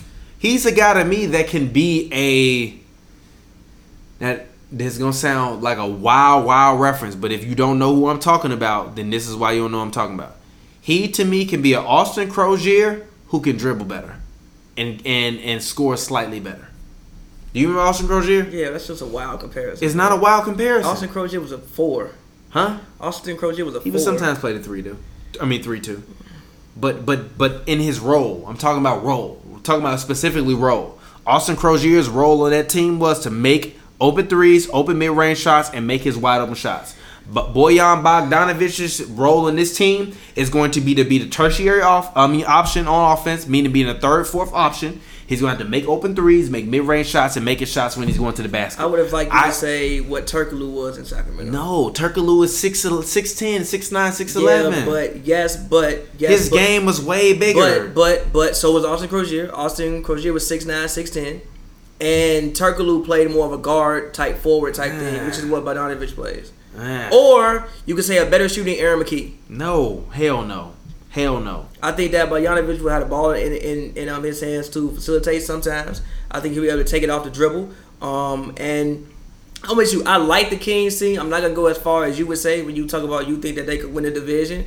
No, but I do like this team, this Kings team. And Croshere was still 6'10", 6'11". Exactly, I told you. And I think for Luke Walton, I think you get another chance to do what you were supposed to be doing in LA, which is coaching a young team. Yeah, but even Croshere's threes numbers, that's what I'm talking about. I'm talking I know, about but that I'm doesn't talk- even- but that does- but no, that no, doesn't- I no, would've I, I specifically know what I said though. I, I know what you said, but I just like, specifically know what I said. No, it's not. I'm straight on that. No, it's not. Straight on that, Croshere in his best year rebounding, six point four rebounds. If Boyan Bogdanovich can That's go out I there and hit, no, I know, bro. Turkoglu, no. Why not Turkoglu? Turkoglu's a different player, bro. Turkoglu's more of a different point guard. I'm looking for Bagley and and and and Fox to have the ball more than than I'm looking for Croshere. Croshere was a fourth, third level player that played on the outside, that grabbed rebounds, made threes, and hit made I mean, and hit mid range shots. I mean, when you, I mean, when you look at it as far as them on the perimeter, as far as being a ball handler, I also said it was going to be a weird comparison, by the way. But when you look at them on the perimeter as far as being a ball handler, I mean, yeah, you have really,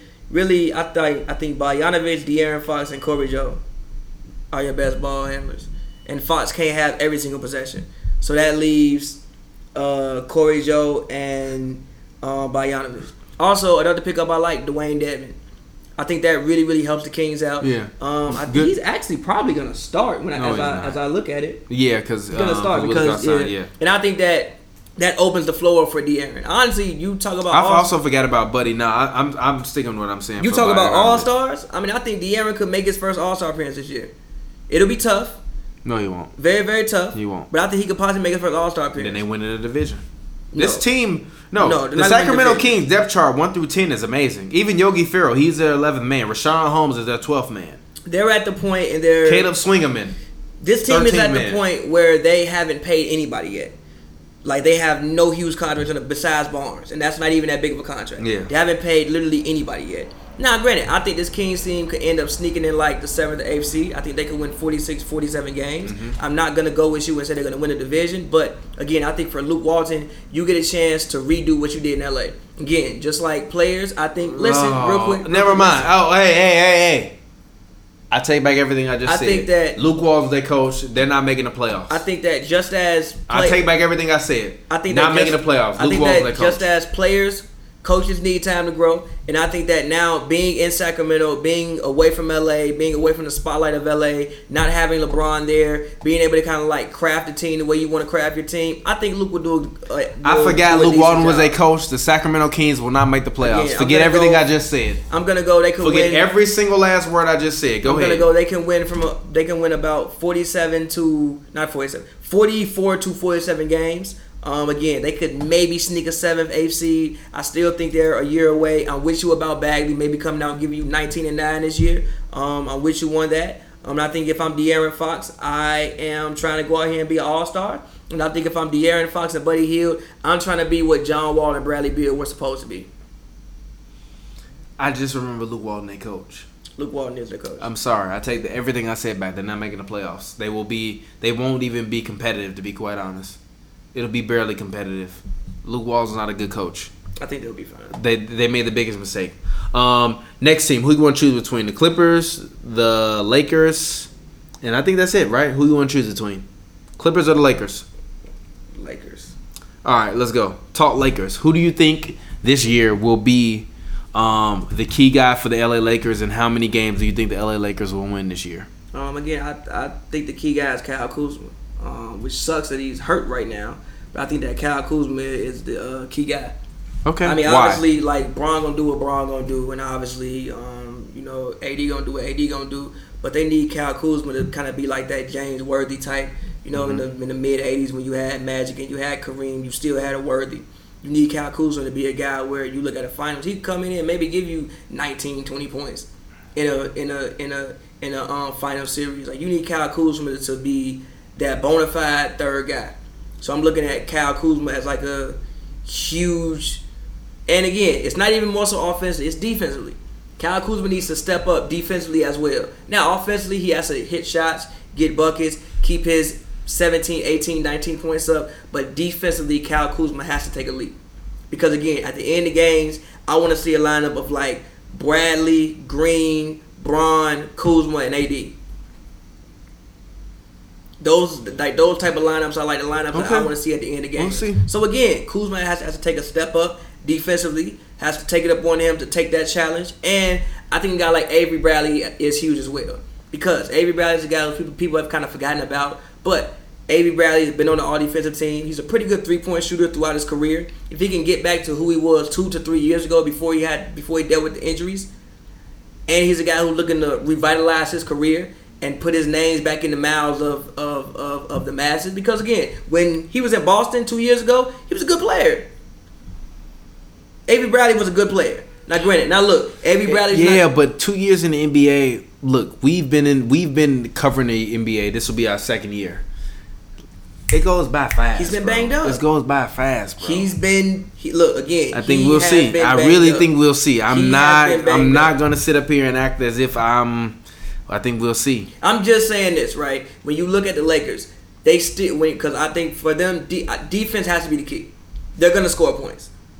You have Bron, you have AD. You're gonna figure out a way to score points. If they're not a top five defensive team, it was a failure. They should be a top five defensive team in the league. There's no reason they shouldn't be. For one, they should win every rebounding battle.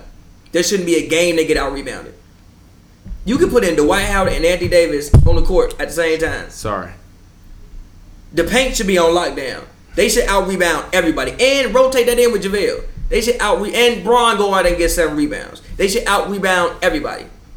And then on the perimeter, you have KCP, solid defender. Danny Green's been on the all defensive team. Avery Bradley, he's been on the all defensive team. Rondo is at least smart. I mean, obviously Rondo's not the defender that he once used to be, but Rondo is at least smart. They should have a top five defensive team. If they don't, it's a failure and it won't work. I think they will. Anthony Davis said that he wants to be the defensive player of the year. That should be his goal. He should make it a goal to win defensive player of the year, MVP, and whatever else. And also, if he holds himself to that standard, he can hold Bron to that standard. Cause he can look at Bron and be like, "Hey, bro, you Can tripping." he? Yes, Uh, I don't know about that. yes. I think I think AD is for all of the talk that we heard in media day in regards to I'm gonna keep Bron and oh AD I'm telling them to put AD in the ball in AD's hands. I don't really think we're gonna see that. I do. I don't. I think what you're gonna see Like okay, how do you imagine this Lakers offense running? through AD. No, I'm asking you. Like in a perfect scenario, what's happening? Like what is their offense? Coach Pavy. I mean, I think that for well, they're gonna start Rondo off top. So I think that well, what thing about Rondo is Rondo through the years has improved his three point shooting. Granted, it's still not great at all, but he can at least knock one down. He'll take it. As opposed to his Boston years, he wasn't shooting that shit at all. Am I wrong about that? No, you're right. He will shoot it. He up if I what did Rondo shoot from three last year? It wasn't good, but continue. Rondo shot from three. I don't think it was like twenty nine percent though. He Okay. shot thirty five percent, taking three a game How many attempts? throughout the season. Now, granted, Rondo was hurt a lot. No, I'm asking you a question. I know Rondo was hurt. How a many Lot. attempts? Rondo took what the totals? Okay, scroll up some. Uh, Rondo took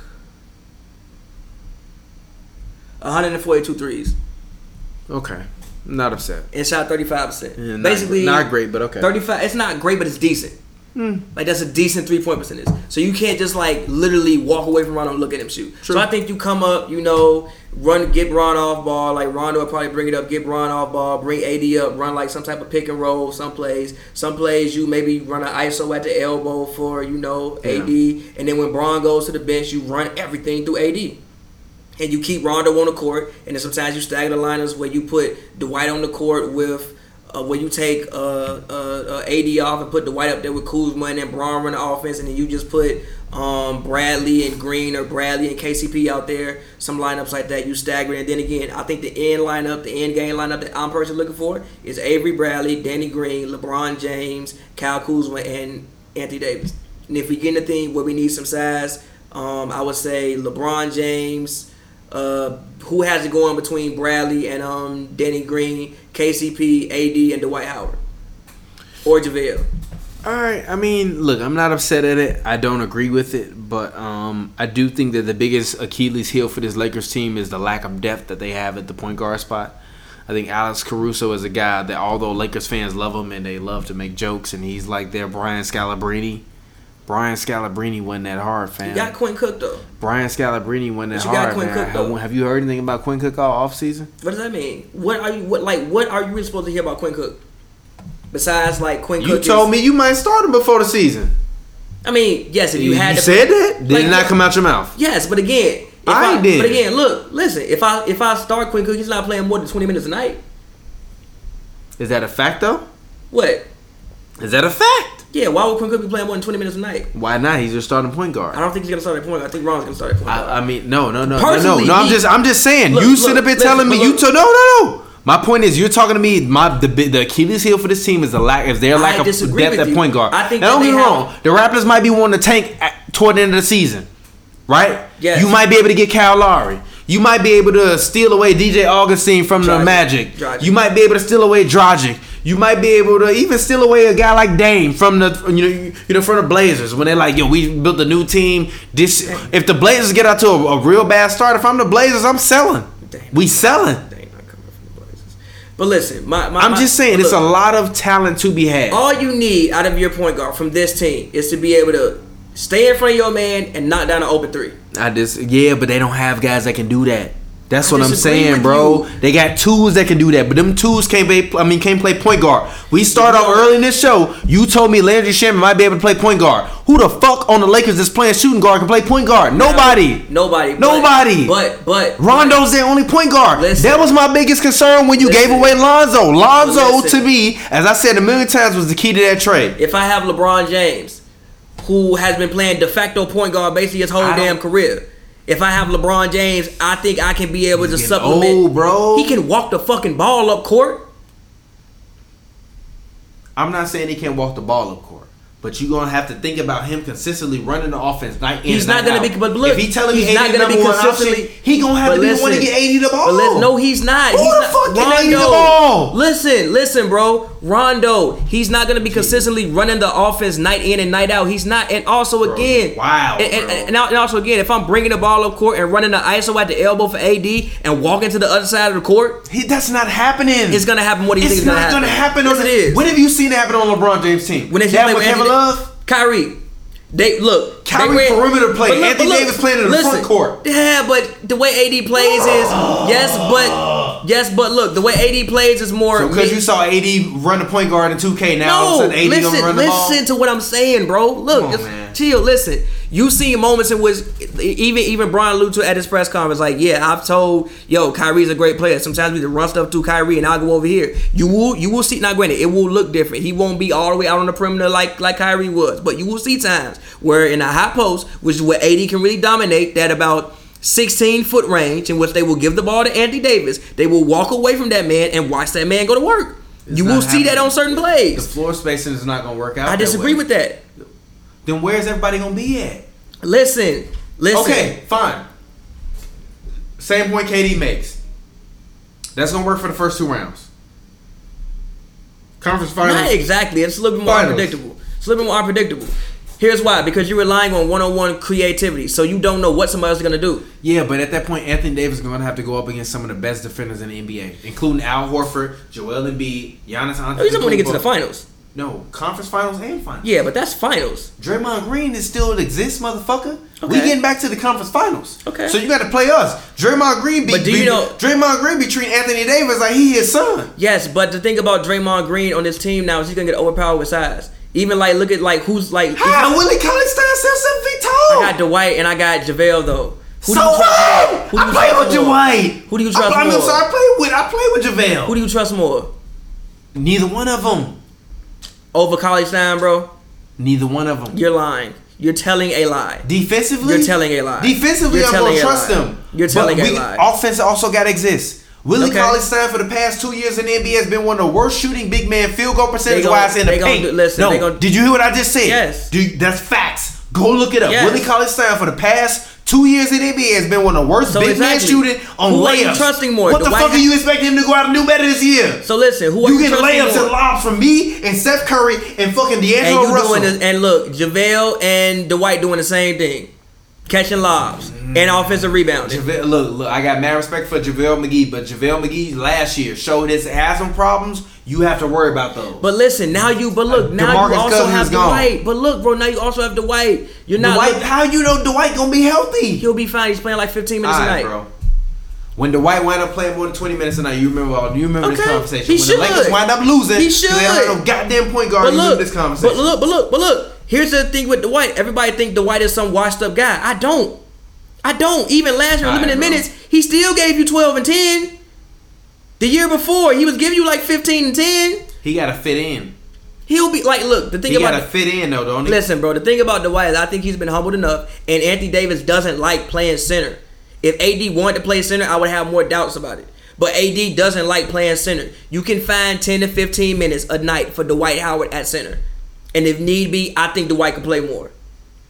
That's just me. Look, I think this Lakers team will be fine. My thing about the Lakers is they need to be a top five defensive team, and the guards have to defend. If the guards can go back to playing, if if if Avery Bradley can go back to being a very good defender, a good a good to very good even see no defender, playing time on the and Gerald, what he was hurt, he was hurting.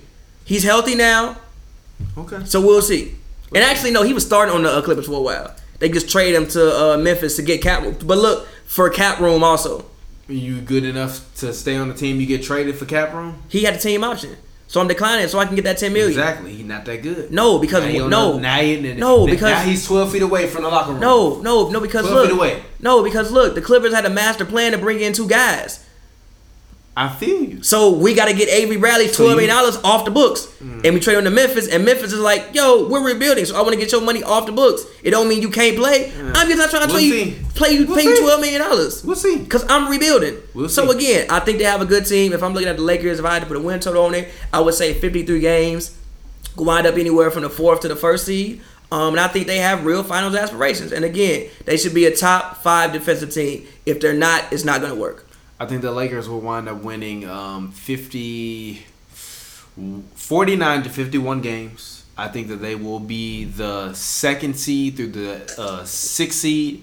I think if they fall anywhere where they do where they do not get home court advantage, I think they're gonna be doing what I'm doing, and that's drinking and having fun. Because if they don't have home court advantage, I don't see them beating anybody. And all, but the other, I mean, but the other part about it is home court advantage versus the Clippers is really home court advantage for the Lakers.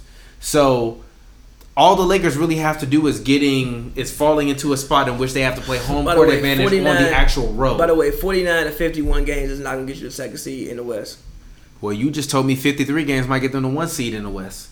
So, because I think fuck? that the listen, listen, listen. I think that the I think that you will see at least six 50 win teams. No, you won't. in the West. No, you won't. I think you no, will. You won't. This ain't the WNBA. Listen, I think the Warriors. Uh, what? what It's you not, had? it's not the WNBA where the top teams gonna all win 20 some games. Wait, wait, wait. Look, last year you had in the West, you had the Rockets won 50 games, the Warriors won 50 games, the Nuggets won 50 games, the Blazers won 50 games, the Jazz won 50 games. That's what one, two, three, four, five. I think you can see but one more this but year. No, competition is way stiffer. It's not gonna happen. Exactly what, but but look, but that's exactly why I think you can see The one more Jazz this year. not winning 50 games. So no, you're don't getting the six. All right, bro. I think the Jazz could win 50 games All again. right, you real high on the Jazz. I can't wait for that. No, Just like look. last year. no, You I- was real high on the Jazz last year. You know that, right? yeah, what they do? Make lose to the Rockets. Okay, and I think that was Quin Snyder's fault more than more than it was the Jazz fault. They had that man playing that man from behind. So the Jazz could have won that series. They could have actually, No. actually, no, look, yes. Remember, I told you when they went up 3-0 and they lost that game, I think it was in Utah, and they came back to um, Houston. I said, if Houston does not win this game, they might be the first team to lose a 3-0 lead. I remember telling you that. Yes. I thought the first two games, the coach punted it with that terrible defensive scheme. This y'all man's, but I whatever. I think that could have been a six or seven game I series. But the first two games, the coach punted it, trying to fucking play hard from behind. I ain't never seen nobody guard a man from behind. Fucking Gobert up the whole time. 'cause He got to come out, and now all we're gonna do is lob it over the top. If they had a better defensive scheme, I think they could have took the Rockets six. And this is your man's. This is your man's. Yes. Your man's. No. So you think this defensive scheme Quin Snyder came up with in game one and two was okay? No, but they still would have got swept. No, they wouldn't have. They they didn't get swept last year. They, They- didn't get swept. Oh, I'm Period. sorry. I'm sorry. They still. Well, actually, I No! Think, actually, I think if they was playing them regular, they would have got swept. No. I think you played them that way. He like, what the fuck are you doing? You supposed to be in front of me, not behind me. no. Yes. No. It- no, don't get me wrong. It didn't help them win. It hurt them in terms of Okay winning. then.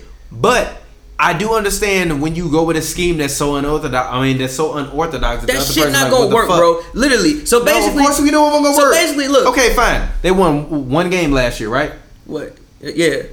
They could have won two. Again, I told you. If they lost game, what was it? What's that? Three, five. I told you if they lose game five, I could dead ass see the Rockets being the first team to lose 3-0 lead. Yeah, but I'm supposed to believe they're gonna win the finals. But anyways, moving on. Next team, last team, Los Angeles Clippers. We talked about them earlier. We're gonna make this short. We're gonna make it quick. I think that the Clippers this year will win anywhere between 57 to 61 games this year. I think Kawhi Leonard, now knowing that Paul George will probably most likely be out until early November, it means that Kawhi Leonard um, will probably wind up winning the MVP this year or getting close to being the MVP. I'll- Obviously, I said Steph Curry earlier this year. I think will win the MVP and be unanimous MVP. He's my MVP pick all summer long. I'm not veering off of it. But if there is one guy that can't take away the MVP from him, it's Kawhi Leonard. I think Kawhi Leonard is primed to put himself in the top 15, So top fuck 20 Giannis, conversation. Fuck Embiid, fuck all of them. Did you, The only person that can do it is Kawhi. okay, bro? I you the main one. Fuck tell- AD. You the main one telling me that Giannis won't. Uh, that Giannis didn't deserve his MVP. Last I didn't say year. he should have been second. So shut the fuck up. I didn't say he shouldn't have been So shut the fuck up and let me finish. Saying, I- so shut saying? up and let me finish. I said he should've went over hard. So I shut say he up should've been second. And let me finish. I'm just saying. Let me you be finish. going I'm just from saying. like here to here. I'm not going from Just because I said he didn't deserve it, don't mean I don't think that he should have been second. We talking about the Pacific Division. I know what we We're not talking talking about the Eastern Conference. But you say unanimous MVP, but the Kawhi the only one who could do it, huh? Yes. Kawhi. Okay, Yes. so not Giannis, the Clippers- not Embiid,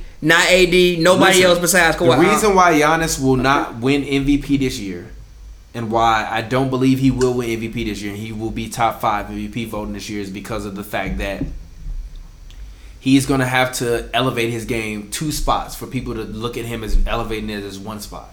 For most guys, they have to elevate it one spot. Even for Harden, Harden's a guy that has to elevate his game two spots for you to even look at him as elevating it as one. LeBron is the same conversation. last year. Kobe, give it to no, he didn't. Stop it. Stop. he We're not talking about that. Kobe has done it. LeBron has done it. Steph Curry has done it. Steph Curry's first MVP year, you could argue other people. He shouldn't have won that shit. He stole Whatever, whatever. Second one, unanimous MVP. You, you could argue that. You can't argue. You could argue. Oh, he didn't deserve unanimous. You could argue the first one. The second one, you cannot But the second argue. one, you can't argue, right? cannot. So I think that for Kawhi, this is going to be a year in which it seemed as though through this Clippers media day that he was 100% healthy. Yeah. I didn't hear him mention after the finals. We heard him say when he, when he, when he interviewed with Rachel Nichols, when he interviewed at the post game, I'm tired. I'm hurt. I've been hurting all season. I'm just wanting to get. I'm just glad I can take a break. I didn't hear him mention injuries, being being on load management, none of that. This entire media day, so he's healthy. Paul George could be out anywhere between six to twelve games. That gives him a leg up. Steph Curry is the only other guy that he will have to face in this division that, that when it boils down to it, he will probably have to guard at the end of those games and situations. He's not guarding Steph. I think he will. I think in certain games in this season, at the end of the game, you know Klay Thompson is no longer there. I think you put Paul George on D'Angelo Russell. You put Patrick Beverley on D'Angelo Russell. And I think you tell Kawhi Leonard, go out and you keep Steph Curry from beating us. You don't have to slow him down. Keep him from beating us. I think Paul George will be the one that will go. I think last year with Dame, if you're Doc Rivers, you saw that he really can't guard those guys that are that small. Yes, he can. He, no, he he's can't. had a bad no, shoulder. G. he can't. He had a bad He can't. shoulder. It's not about what he did on offense. It's about to me more so what he did on defense. I know he got a bad shoulder. Yes. But you got to think about this. If I'm running screens up and I have a torn labrum, am I really trying to run through screens with my yeah, shoulders? but G? we not talking about screens. I saw that man get cooked man on man defense numerous times in this series by CJ and Dame. It's not just about screens. Alyssa Thomas, two torn labrums, out there smiling, playing the sparks. I don't want to hear that. She's playing the four though. She's I not guarding the don't give a fuck. He gonna be playing the three to four most games. Yeah, but if yeah, but if he guarding I don't care. He's gonna be playing the three to four most games. I just saw a woman that went out there that's in the that's in the WNBA finals with two torn labrums, smiling, Guarding the four to five. smiling, Guarding the fours and fives, smiling, Guarding four to five. smiling, Guarding four to five. smiling. Guarding four to five. So I think Kawhi. No I think in those two. situations, you're gonna put Kawhi on LeBron. You're gonna put Kawhi on Steph Curry. You're gonna put Kawhi on a Dame Lillard. You're gonna put Kawhi on a, on a, on them, and you're gonna tell PG guard a AD, guard guard a guy like a Draymond, guard a guy like a Klay Thompson, guard a guy like a who for the um um uh, uh, um like a Kent Bazemore, guard a guy like a Evan Turner, Kent Bazemore for the Blazers. Guard a guy like Kelly Oubre. I'm, I'm sorry, he's in another he's in another conference. Guard a guy like uh, Devin Booker. You gonna put him on more of those guys. I think you're gonna try to curtail Kawhi for special defensive assignments. You said Zaza's a mercenary. Kawhi's gonna be a mercenary, and I think for the Clippers, that will get you to that spot where you can win 61 to 63 games. And I think if you're Kawhi Leonard, he comes off a championship. The narrative has never been better for Kawhi Leonard to come back and win a. Uh, I mean, number one to win Defensive Player of the Year, but number two win MVP. He has a potential in which the same way Daniel Bell said Anthony Davis can win the NBA MVP, the Finals MVP, and Olympic gold. Kawhi Leonard can do the same thing, and Kawhi Leonard has a potential as the same as Anthony Davis to win Defensive Player of the Year. That's the part of this thing that makes it crazy. And if I'm them, it's Kawhi or bust. So 61 to 63 games, and if it's not that, Steph Curry is my MVP, unanimous MVP. Period. Go ahead. I'm done. It's not unanimous MVP. That's I'm done. But um, Clippers, I would say 55, 56 wins. Um, I still think they're gonna low manage Kawhi a little bit. I don't think he's gonna go out there and play like 82 games. I think he'll probably end up playing somewhere about 68, 69 games. Okay. Um, I don't think he's gonna end up out there playing like 79. Why?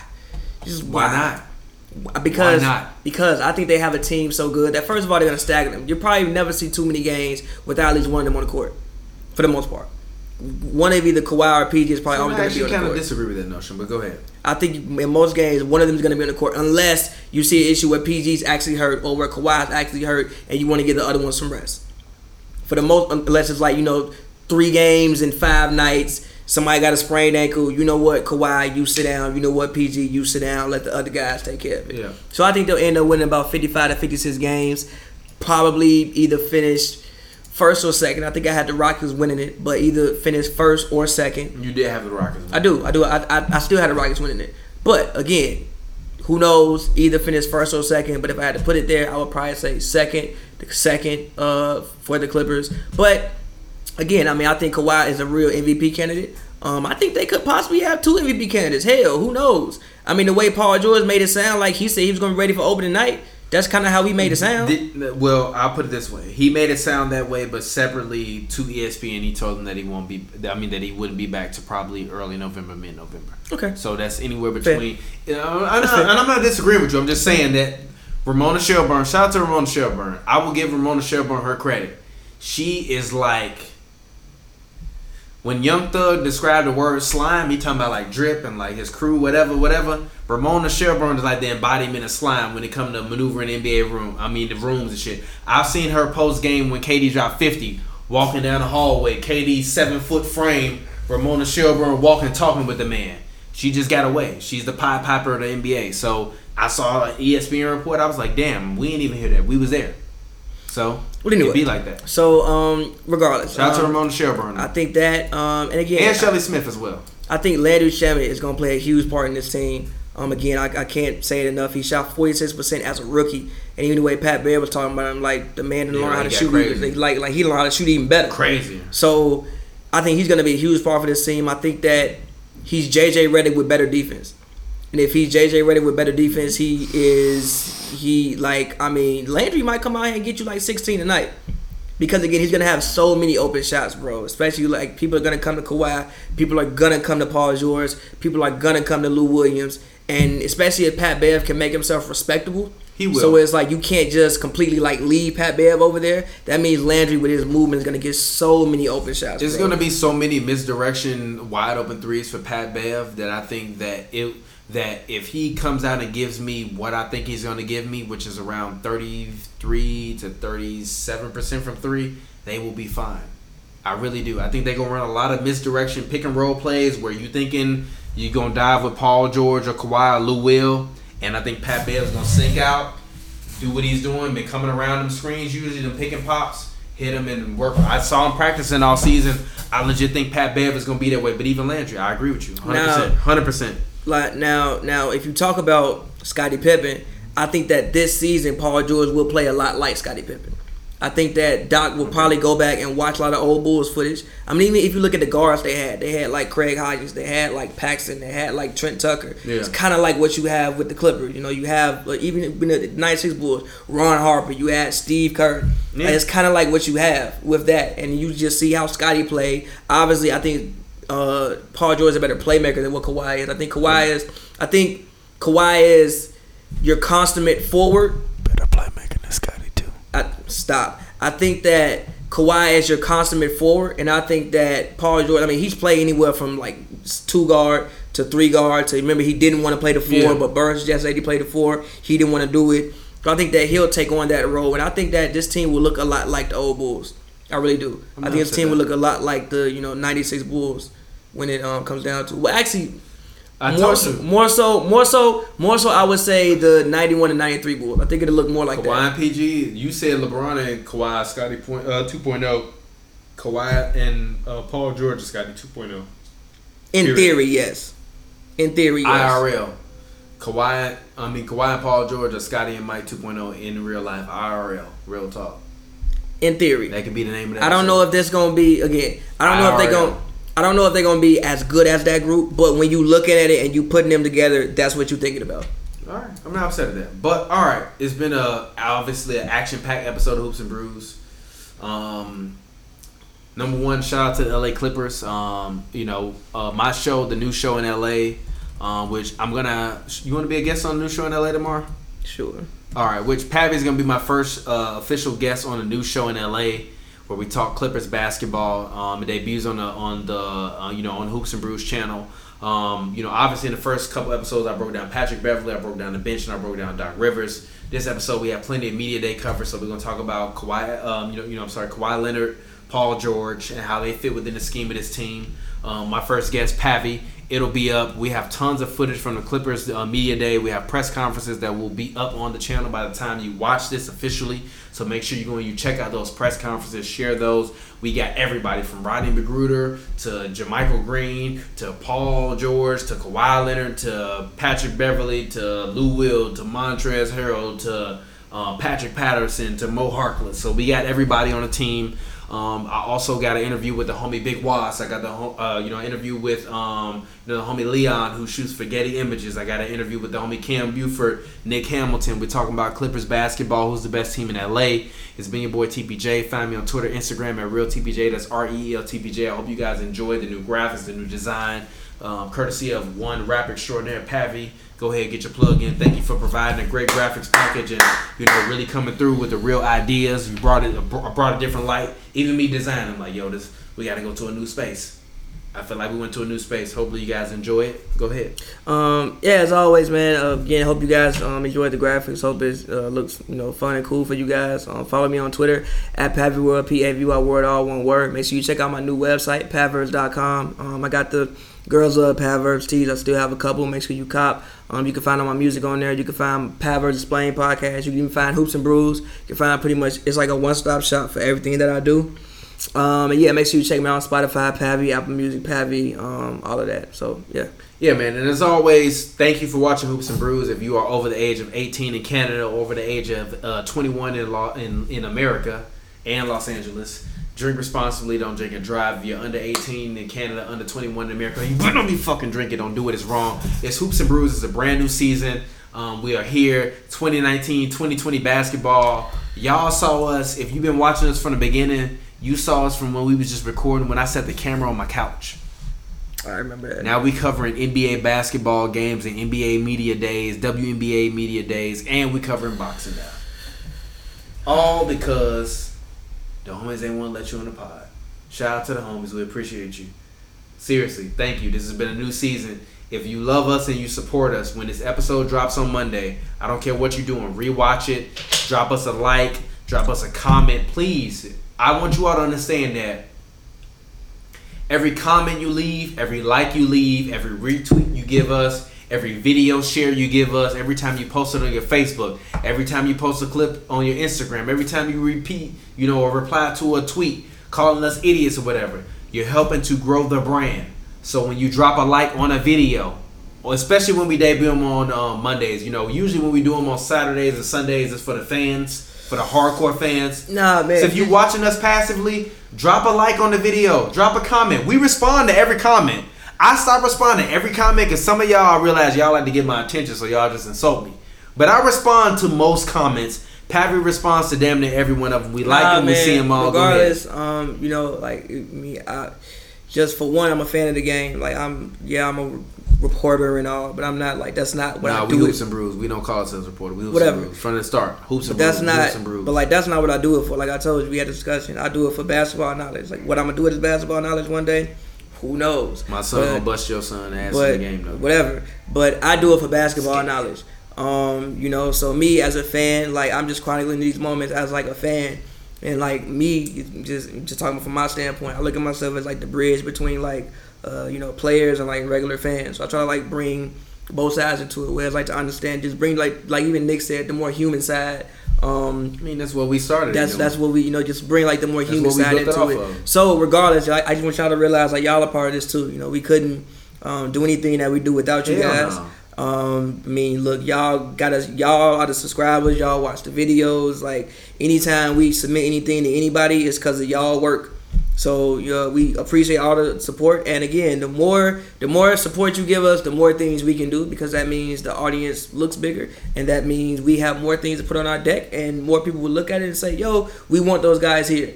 So the more that you support, and you know, uh, uh, uh the more that you share things, the more that you have these conversations um, with your friends, even just offline and like everyday life um, those things help those th- those things help us out and don't ever think that they're insignificant. So I just want to say thank all you guys and um yeah like I want to be like y'all felt like y'all was at media day with us. So yeah, make sure you watch the new show in LA tomorrow. There'll be um you know Monday night sometime anytime after seven o'clock. Usually is when I finish it. I'm gonna debut it. I'm gonna feature a bunch of clips. Me and Pavi gonna talk Clippers basketball. Um, but yeah, man, and as Pavi said, you know, supporting us. Um, Patreon.com slash HMB. That's where we do our thing. We have a Patreon page with a bunch of amazing perks, including coming to watch a Clippers game, in which you just have to pay to get here for your hotel. And we will pay for you to go to the game, we will sit there and watch the Clippers basketball game with you as Hoops and Brews, um, as well as just you know coming to be a guest. It's not about paying us to put money in our pockets. It's about continue to expand this thing. You know, everybody always say, "Oh, why you don't do this? Why you don't do that?" Oh, but you guys at that event, it takes money. It costs for all this stuff, um, and we've been doing it because we love it, right? So we appreciate you guys. Please subscribe to our Patreon, patreon.com slash HMB. Um, and we look forward to just continuing to really bring you guys amazing content this season. I'm you know, uh, this is for the first time going into the season that I don't have like a quote unquote like career job. I've been freelancing doing editing. So like if things shake out the way they are and I'm still doing making money doing my freelance, I might be able to do this all season long, so we can finally see what it looks like when we both are able to put our energy into it. Um, so it's really dope that we are, you know, have been able to get to this place. And shout out to Dash Radio for allowing us to be able to be heard, you know, by hundreds of thousands of people over the past couple years. Shout out to MLG Highlights for you know helping to give us a start on YouTube and helping us to give us a start in general. Um, shout out to the bro. Shout out to the LA Clippers. And yeah, man, we gonna get out of here. Any final words? Hopefully you guys enjoy the new set, new design. We'll get up with you next week. Until then, it's been Hoops and Brews. Peace out. Decided with me, I'm pulling the three. I'm the MVP. We gon' slide, we gon' chill. She said she love me, I'm her.